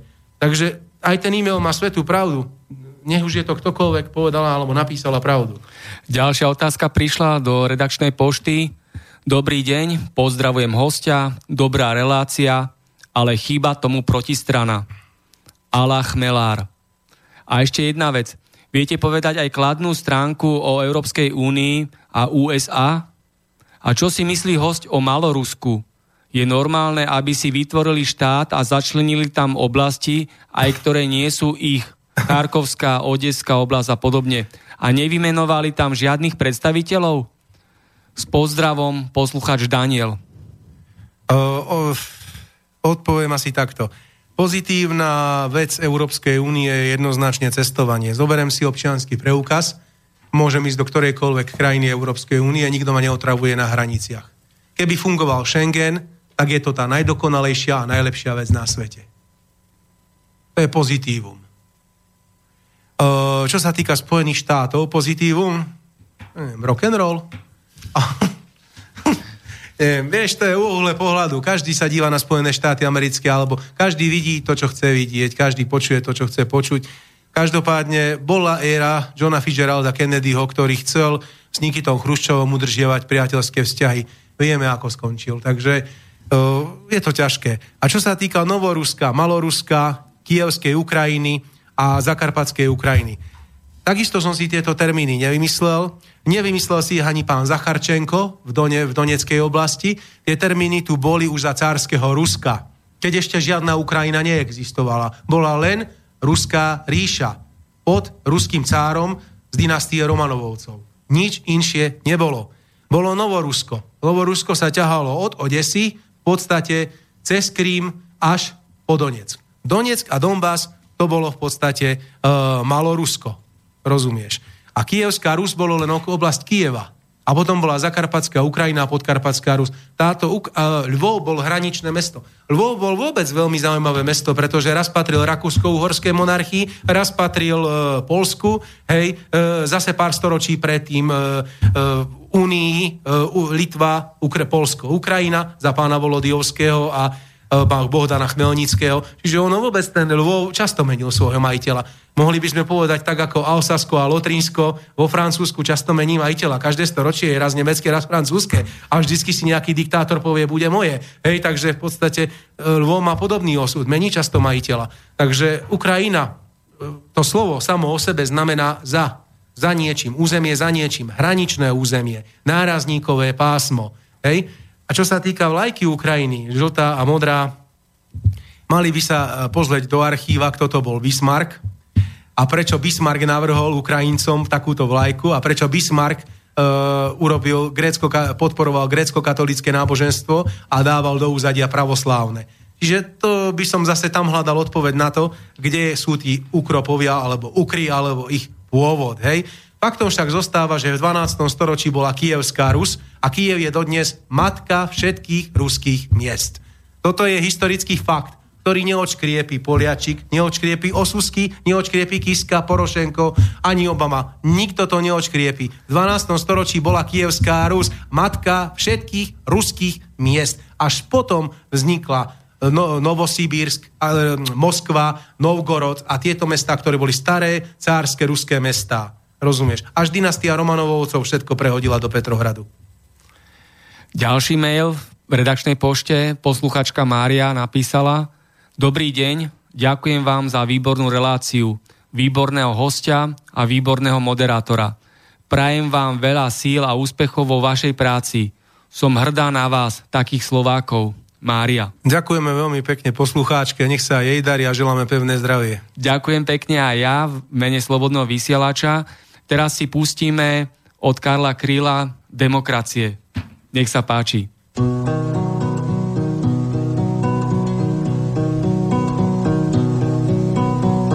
Demokracie rozkvétá, byť s kosmetickou vadou. Ti, kteří kradli po léta, dnes dvojnásobně kradou. Ti, kdo nás léta týrali, nás vyhazují z práce a z těch, kdo pravdu zpívali, dnes nadělali zrádce. Ti, kdo nás léta týrali, nás vyhazují z práce a z těch, kdo pravdu zpívali, dnes nadělali zrádce.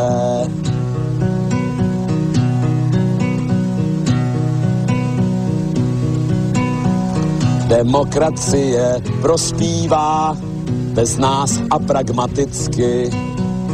Brbláme spolu, upívá, jak brblali jsme vždycky. Farář nám slíbil nebesa a čeká na majetky. My nakrmíme Forbesa za dvě či za tři pětky. Farář nám slíbil nebesa a čeká na majetky. My nakrmíme Forbesa za dvě či za tři pětky.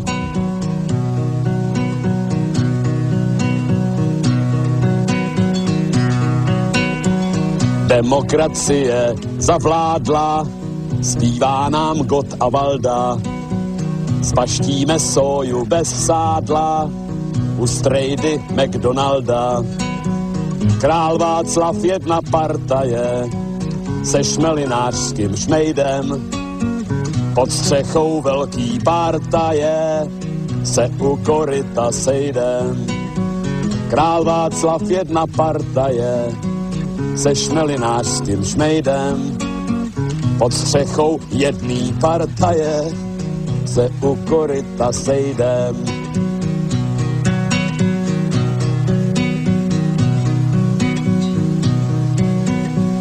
Demokracie pánuje od Aše pohumené.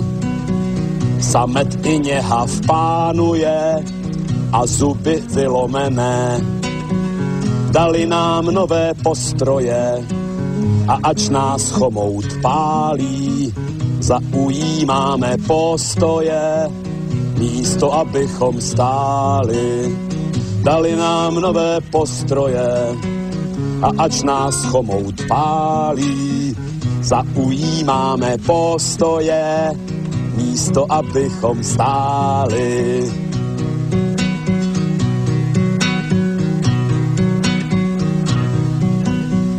Demokracie dozrává do žaludečních vředů, bez poctivosti, bez práva a hlavně bez ohledů.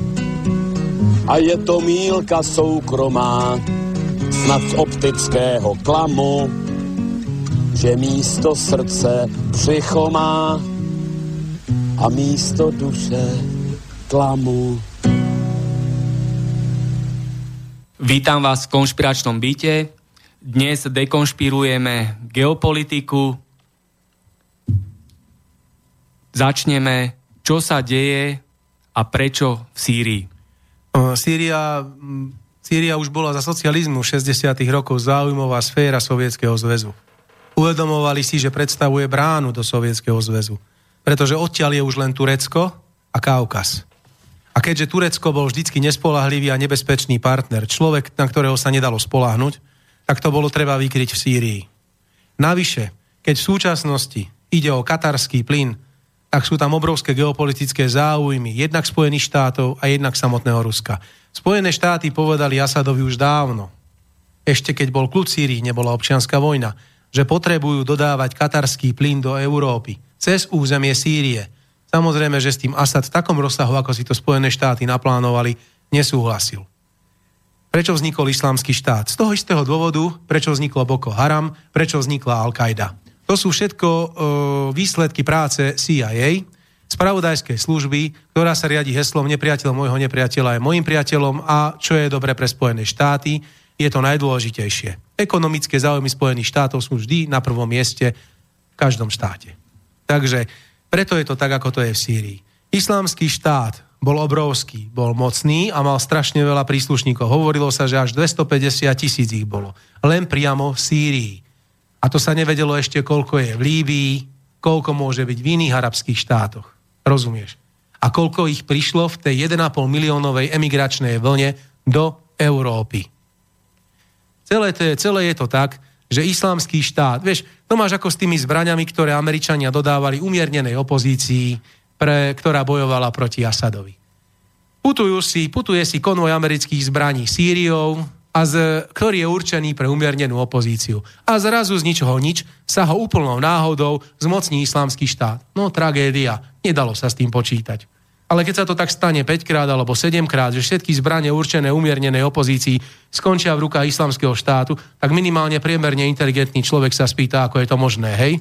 Že či tak dokonale premyslená a rafinovaná spravodajská služba, aká je v Spojených štátoch amerických, nemyslela na to, že môžu zásobovať islamský štát priamo alebo nepriamo zbraňami, ktorý, ktorými sa bojuje proti regulérne zvolenému v demokratických voľbách dostavenému Sada, uh, Bašarovi Asadovi. Hej? Mimochodom, jeho otec Hafiz Asad mal veľmi dobré vzťahy so socialistickými štátmi. Aj s Československom, aj so Sovjetským zväzom, aj s Polskom, aj s NDR. Rovnako tak ako plukovník Kadáfi, rovnako tak ako plukovník Sadat a rovnako tak ako inžinier Jasir Arafat, ktorý študoval tu v Československu. Takže tie vzťahy s arabským svetom vo vzťahu k socialistickým štátom neboli zlé. A neboli založené len na princípe vypočítavosti a že Amerika je triedny nepriateľ. Tam to bol vyšší záujem. Takže späť k Sýrii. Tam bol jednoducho problém v tom, že jednak plyn, jednak islámsky štát a jednak to, že si uvedomujú sami Rusi, že majú na svojom území 20 miliónov moslimov. Áno, dneska je v Čečensku Ramzan Kadyrov, ktorý je priateľ Putina a drží to tam na úzde. Ale čo bude zajtra, nikto nevie. Skrátka, je tam 20 miliónov moslimov a tie atentáty, čo boli v Petrohrade, v Petrohradskom metre tomu jasne nasvedčujú, že aj z Kyrgyzstanu, aj z Uzbekistanu, ktoré hraničia e, s Afganistanom, môže kedykoľvek prísť ktokoľvek, fanatický, presvedčený moslim o tom, že keď zomre, pôjde do raja, dostane 7 panien a bude tam mať švedské stoly a bude mu fantasticky, len musí sa odpáliť mene Allaha niekde. Takže Rusi si tiež uvedomovali riziko islamského štátu prakticky pod ich zadkom. Takže nech sa tomu niekto nediví. A na druhej strane, prečo kritizujú Rusko? Veď uh, Američania 4 roky bojovali s islamským štátom, aspoň to tvrdili. 4 roky, že bojujú proti islamskému štátu, hej? Svojím spôsobom, hej, vždycky odovzdali zbranie náhodou do nesprávnych rúk. No skrátka bojovali, ale bezvýsledne. A behom jedného roka tam Rusi urobili poriadok. A teraz, ako nikto netlieska, nikto nekričí vyvád Rusia, všetko je super, spravili ste dobrý skutok, nie lebo to spravil triedny nepriateľ. Hoci už nie je socialistický ani komunistický a chce byť kapitalistický a prispôsobuje sa západnej Európe. To nestačí. Vy musíte odovzdať kľúčiky od ropných vrtov, kľúčiky od zemných plynov, kľúčiky od nerastných surovín, odozdať kľúčiky od jadrových zbraní a povedať, zdávame sa, sme tu len pre vás. Potom budete tí najväčší hrdinovia a všetci dostanete Nobelovú cenu. Každý zo 150 miliónov Rusov v bývalom sovietskom zväze dostane Nobelovú cenu. Takže celé je to o tom. Aj v Sýrii sú geopolitické záujmy. Vždycky boli a vždy budú. Prakticky celý blízky a stredný východ je jeden obrovský geopolitický záujem. Predovšetkým Spojených štátov amerických, lebo tam je ropa oni to potrebujú kontrolovať. Kadáfi tiež keby nepovedal, že už nechcem dolár, tak by žil dodnes. Bohužiaľ, nechcel dolár, nebude žiť, rozumieš. Celé je to o tom. Bohužiaľ. Mrzí ma to, no lebo, vieš, e, Sýria bola v porovnaní s takou Líbiou veľmi kultivovaná krajina. Veľmi vzdelaná a úplne normálna a neboli tam takí fanatici.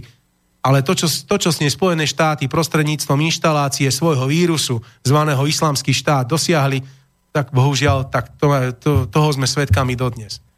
Našťastie už aj v Iraku a už aj v Sýrii sa urobil poriadok s islamským štátom, čo je naozaj bohovské, je to výborné pre Európu, lebo keby to sa to rozmohlo, tak to nie je ako rakovinový nádor, to je ako stredoveký mor, to by proste zdalo zabrať celej Európe a malo by to obrovské následky. Rozumieš? Pre, pre hlavne pre Európu. A toto si uvedomujú veľmi dobre aj Rusi. Sami majú 20 miliónov moslimov, sami hraničia s Tadžikistanom a Uzbekistanom, hej, e, sami majú afgánsky syndrom, e, sami majú problémy na Kaukaze a majú tam Čečencov, aj keď tam majú svojho Ramzana. Takže v podstate e, toto, toto je ten hlavný dôvod, prečo sa Rusi zapojili do vojny v Sýrii. Áno, a až potom ten plyn, lebo oni si veselo môžu dodávať svoj plyn do Európy. Hej? Takže celé je to. Ďalšiu otázku sa spýtam. Rusko a Čína. Ďalšie vojenské cvičenie, námorné cvičenie Pri prebieha. Baltickom mori. Áno, v Baltskom mori. Najmodernejšiu techniku lode tam poslala Čína, aj ruská flotila tam má celú svoju elitu námornú. Predtým boli spoločné vojenské manévre v Juhočínskom mori, takisto Čína s Ruskom. Čo myslíš, akú, akú to má hodnotu do budúcnosti a aké spoločné ciele sú tam Číny a Ruska, že takto veľmi úzko a profesionálne spolupracujú? Tých záujmových sfér je samozrejme viacej. Poprvé, nie je to cvičenie, ktoré sa odohralo teraz a prvé je to cvičenie XT v rade. Bolo v Stredozemnom mori, bolo v Čiernom mori, bolo v Atlantickom oceáne, teraz je v Baltskom mori. E, táto spolupráca prebieha, odkedy je prezident Putin prezidentom. Dlhodobo. Plánovanie a cieľa vedome. Rusko dodáva, dodalo a stále dodáva mnohé zbrojár, mnohé typy zbraní do Číny. Či už lietadlá, migy alebo suchoje. Napríklad. Čína naproti tomu vezmi si bezpečnostnú radu. Keď ide naozaj o niečo dôležité, hlasujú naozaj jednotne a rovnako. Za ďalšie, obchodný, obchody. Obchodný partner Ruska je Čína a, a e, Čína je zase obchodný, a Rusko je zase obchodný partner Číny. Toto sú vzájomné vzťahy. Naproti tomu, čo sa týka Spojených štátov, tam by som nenazval, že Spojené štáty sú obchodným partnerom Číny, lebo 28% HDP sa vyrába v Číne, čo 28% HDP Spojených štátov. Takže to už je tak, že sami Američania urobili niečo, čo možno lutujú. Hej? No preto aj Trump veľmi jemne, veľmi jemne dostupuje, keď komunikuje so Xi Jinpingom. Teraz to bolo na G20 vidno. Celebrita alebo osobnosť číslo jedna bol čínsky prezident. celebrita alebo osobnosť, bo číslo 2 bol Putin, potom bol Trump a potom bola Merkelová. Tí ostatní boli ako deti na pieskovisku, ktorým sa hrajú s formičkami. Do počtu. Išlo o týchto štyroch.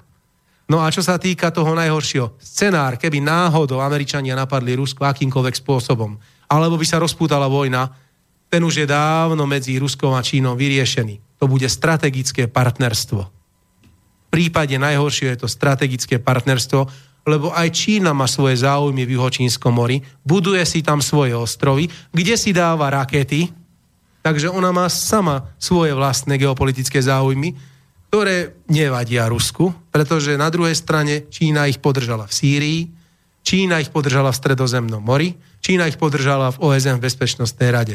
Takže, vieš, keď bola prehliadka, bol som na 70. výročie Dňa Pabédy v Moskve 9. mája 2015. Na mojom bývalom Facebooku, ktorý som si zrušil, vieš, z akých dôvodov, uh, teraz som na VK, som mal kvantum fotiek stadial na VK som to preniesol, bolo jasne vidno nadštandardný priateľský vzťah ruského prezidenta a čínskeho prezidenta. To nebolo falošné hrané pokrytectvo. Oni sú si vedomi toho, že Spojené štáty sú nespolahlivý partner, ktoré, ktoré, ktorý mení názor každý deň. Ako, ako náhle by bol ohrozený americký blahobyt, tak kľudne tak ako v druhej svetovej vojne by opäť zbombardovali atomovými bombami Japonsko. Takže... Nebol by to problém. Pretože oni stále vychádzajú z jednoduchej axiomy. Zľava Tichý oceán, sprava Atlantický oceán. Nám sa nič nestane. No lenže ruské ponorky sú stále prítomné v Mexickom zálive. A nie len tam. A nemôžu ich zachytiť. A sú tam jadrové hlavice na tých raketách, čo sú na tých ponorkách. A tiež ich nezachytíš, až keď sú odpálené. Takže nevieš, odkiaľ boli odpálené. Takže veľmi dobre. Vieš, treba si pozrieť e, na stránke Ministerstva obrany Ruskej federácie je časť z oficiálnej doktríny obranej Ruskej federácie. Najdôležitejšie je to preniesť vojnu na americký kontinent. Rusko, Európa nezaujíma v prípade vojny z USA. Najdôležitejšie je preniesť vojnu na americký kontinent, aby si aj oni užili srandy. Takže toto si je veľmi dobre vedomý každý o trošku inteligentnejší človek vo Washingtone a v Pentagone. Že toto tam je napísané. Čiže ich by sa to bytostne dotklo. To, že by Európa prestala existovať, to je druhá vec. Ale dotklo by sa to aj Spojených štátov. Čiže pre naivné americké mozgy treba povedať, že táto vojna by sa ich dotkla. A ako vnímaš tie vzťahy USA a Japonsko, keď teraz, ako vieme, Čína a Rusko má dobrú, kvalitnú spoluprácu. Zdá sa to vyvážiť tým, že USA po tej svojej pingpongovej politike voči Číne prešla e, bližšie k Japonsku? Aj vzhľadom na ten juhočínsky spor v juhočínskom mori, kde... Odpoviem ti to, čo zaznelo vo filme Snowden od Olivera Stona. E, bol tam práve problém Japonska. A Snowden rozprával, čo, čoho bol svetkom. Japonci sa chceli spriateliť s Rusmi. Chceli viesť inú politiku voči ním. Uh, chceli uh, urobiť vo vzťahu k Rusku, nazvime to diplomatický ústupok, aby to bolo pre nich výhodné. Tak im jednoducho z Washingtonu prišiel odkaz, že ak to spravíte, tak my už máme vo vašej elektrifikačnej sieti vírus a zhasnete, prestanete mať elektriku, vodu a trošku vám uškodíme vášho priemyslu. Čiže odišli od toho. Lenže keď si, keď si vezmeme, e, Martin, e, každé zasadanie G20 alebo predtým G8, tak uh, japonský, japonský premiér vždycky nadbiehal alebo utekal proti Putinovi. Vždycky sa s ním chcel stretnúť a dával mu najavo priateľskosť. Takže on si je tiež toho vedomý, v akej je zložitej situácii a že priamo v Japonsku a v okolí sú americké vojenské základne a že tiež mu dovolujú hádzať sa len v určitom v určitom rozsahu. Čiže tiež si nemôže dovoliť robiť inú politiku, ako robí.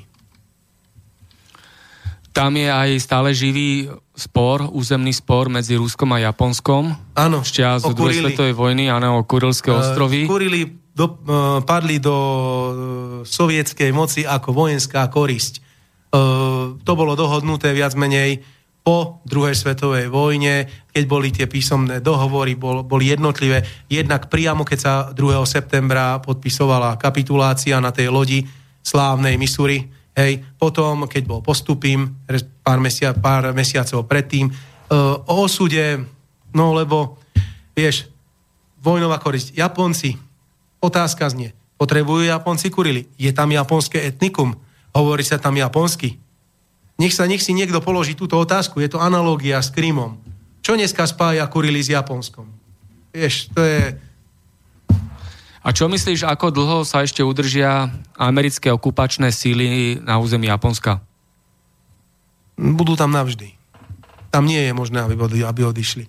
Pokiaľ sami dobrovoľne Američania z Japonska neodídu, tak tam budú navždy. A pokiaľ bude Severná Kórea pracovať na svojom Ehm, na svojej výrobe dostatočne efektívnej balistickej rakety dlhého doletu, to znamená 11 tisíc kilometrov, ktorá doletí na americký kontinent, tak v deň, nie, to by proste musela zmeniť Severná Kórea výrazným spôsobom svoju politiku a potom by, potom by možno Američania uznali, že ich prítomnosť je tam zbytočná.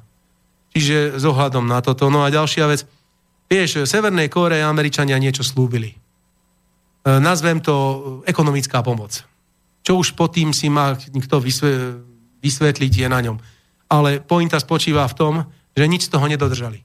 Tak obratom na to, kým oplatil rovnako mincov. A testuje si balistické rakety. No, takže asi toľko k prítomnosti v Japonsku. No a čo sa týka prítomnosti amerických vojsk a špecialistov na Ukrajine, na Slovensku, po Balti, stadiaľ tiež dobrovoľne neodídu. Tiež sú tu, pokiaľ oni sami, pokiaľ oni sami neuznajú za vhodné, že už tu byť nemusia. Ale to by musel, ja neviem, byť navalný prezidentom Ruska, aby, a aj to pochybujem. Pretože pokiaľ bude Rusko úplne nebojaschopné, úplne, úplne nebojaschopné, pokiaľ neodozdá všetky jadrové zbranie a nepodriadi sa západu, tak dovtedy tu budú Američania. E, ako si myslíš, ako sa bude vyvíjať situácia tu v Európe medzi Gréckom a Tureckom? Ak sa zhoršia vzťahy vo vzťahu k Európskej únii, radikálne sa zhoršia. Ak sa odmietne, ak sa Turecko nikdy nestane členom Európskej únie, e, tak sa to logicky tvrde prejaví aj vo vzťahu k Turecku a predovšetkým aj na Cypruse. E, ono to sú spojené nádoby pretože Turecko má záujem byť členom Európskej únie, ale s takými podmienkami a v takom rozsahu, ako si ono určí. A nezabúdajme, že má tu najsilnejšiu páku a to sú moslimskí imigranti. Oni sú si vedomí, že ani Bulhari, ani Srbi, ani Rumuni nech už pôjdu kade. To už je jedno, cez ktorý štát pôjdu. Strieľať po nich nebudú. Takže nech, si, nech, si, nech sa týmto zamýšľajú, nech sa nad takýmito vecami zamýšľa uh, Genose Merkel a Messie Macron. A ešte dáme jednu otázku. Myslíš že si, že NATO sa bude ešte viac rozširovať? A keď áno, ktoré štáty? Ešte aj zbytok celej Juhoslávie. Len so Srbskom bude problém. No a pokiaľ nebude celá Európska, Európa e, NATO, to znamená Spojené štáty americké, dovtedy Američania nebudú spokojní. Na to vzniklo v 49. Varšavská zmluva v 55. A nikdy by Varšavská zmluva nebola vznikla, keby neboli NSR, bývalú Nemeckú spolkovú republiku, prijali do NATO. Pretože tá mala byť, ako bolo dohodnuté v postupime, neutrálna a demilitarizovaná. Obidve veci porušili. Porušili ich Američania. Porušili ich Konrad Adenauer. Preto vznikla Varšavská zmluva. A na to má od svojho vzniku, od 49. jediný cieľ. Držať Nemcov dole, nič im nedovoliť, byť pripravený voči Rusom a stále im škodiť. A všetko ostatné je nepodstatné. Na to je len obyčajná štetka, ktorou sa zametajú problémy Spojených štátov amerických na celej planéte. Nič viac. Nikdy tomu nebude inak. Nikdy. Proste na to, na to je tu kvôli ekonomickým, vojenským, politickým a iným záujmom Spojených štátov amerických. Len na túto jedinú vec je NATO. aby uspokojovalo všetky potreby Spojených štátov amerických. Takže to už vôbec ani náhodou nie je obranný pakt, ale je to útočné zoskupenie v prospech americkej politike. Vždycky bolo.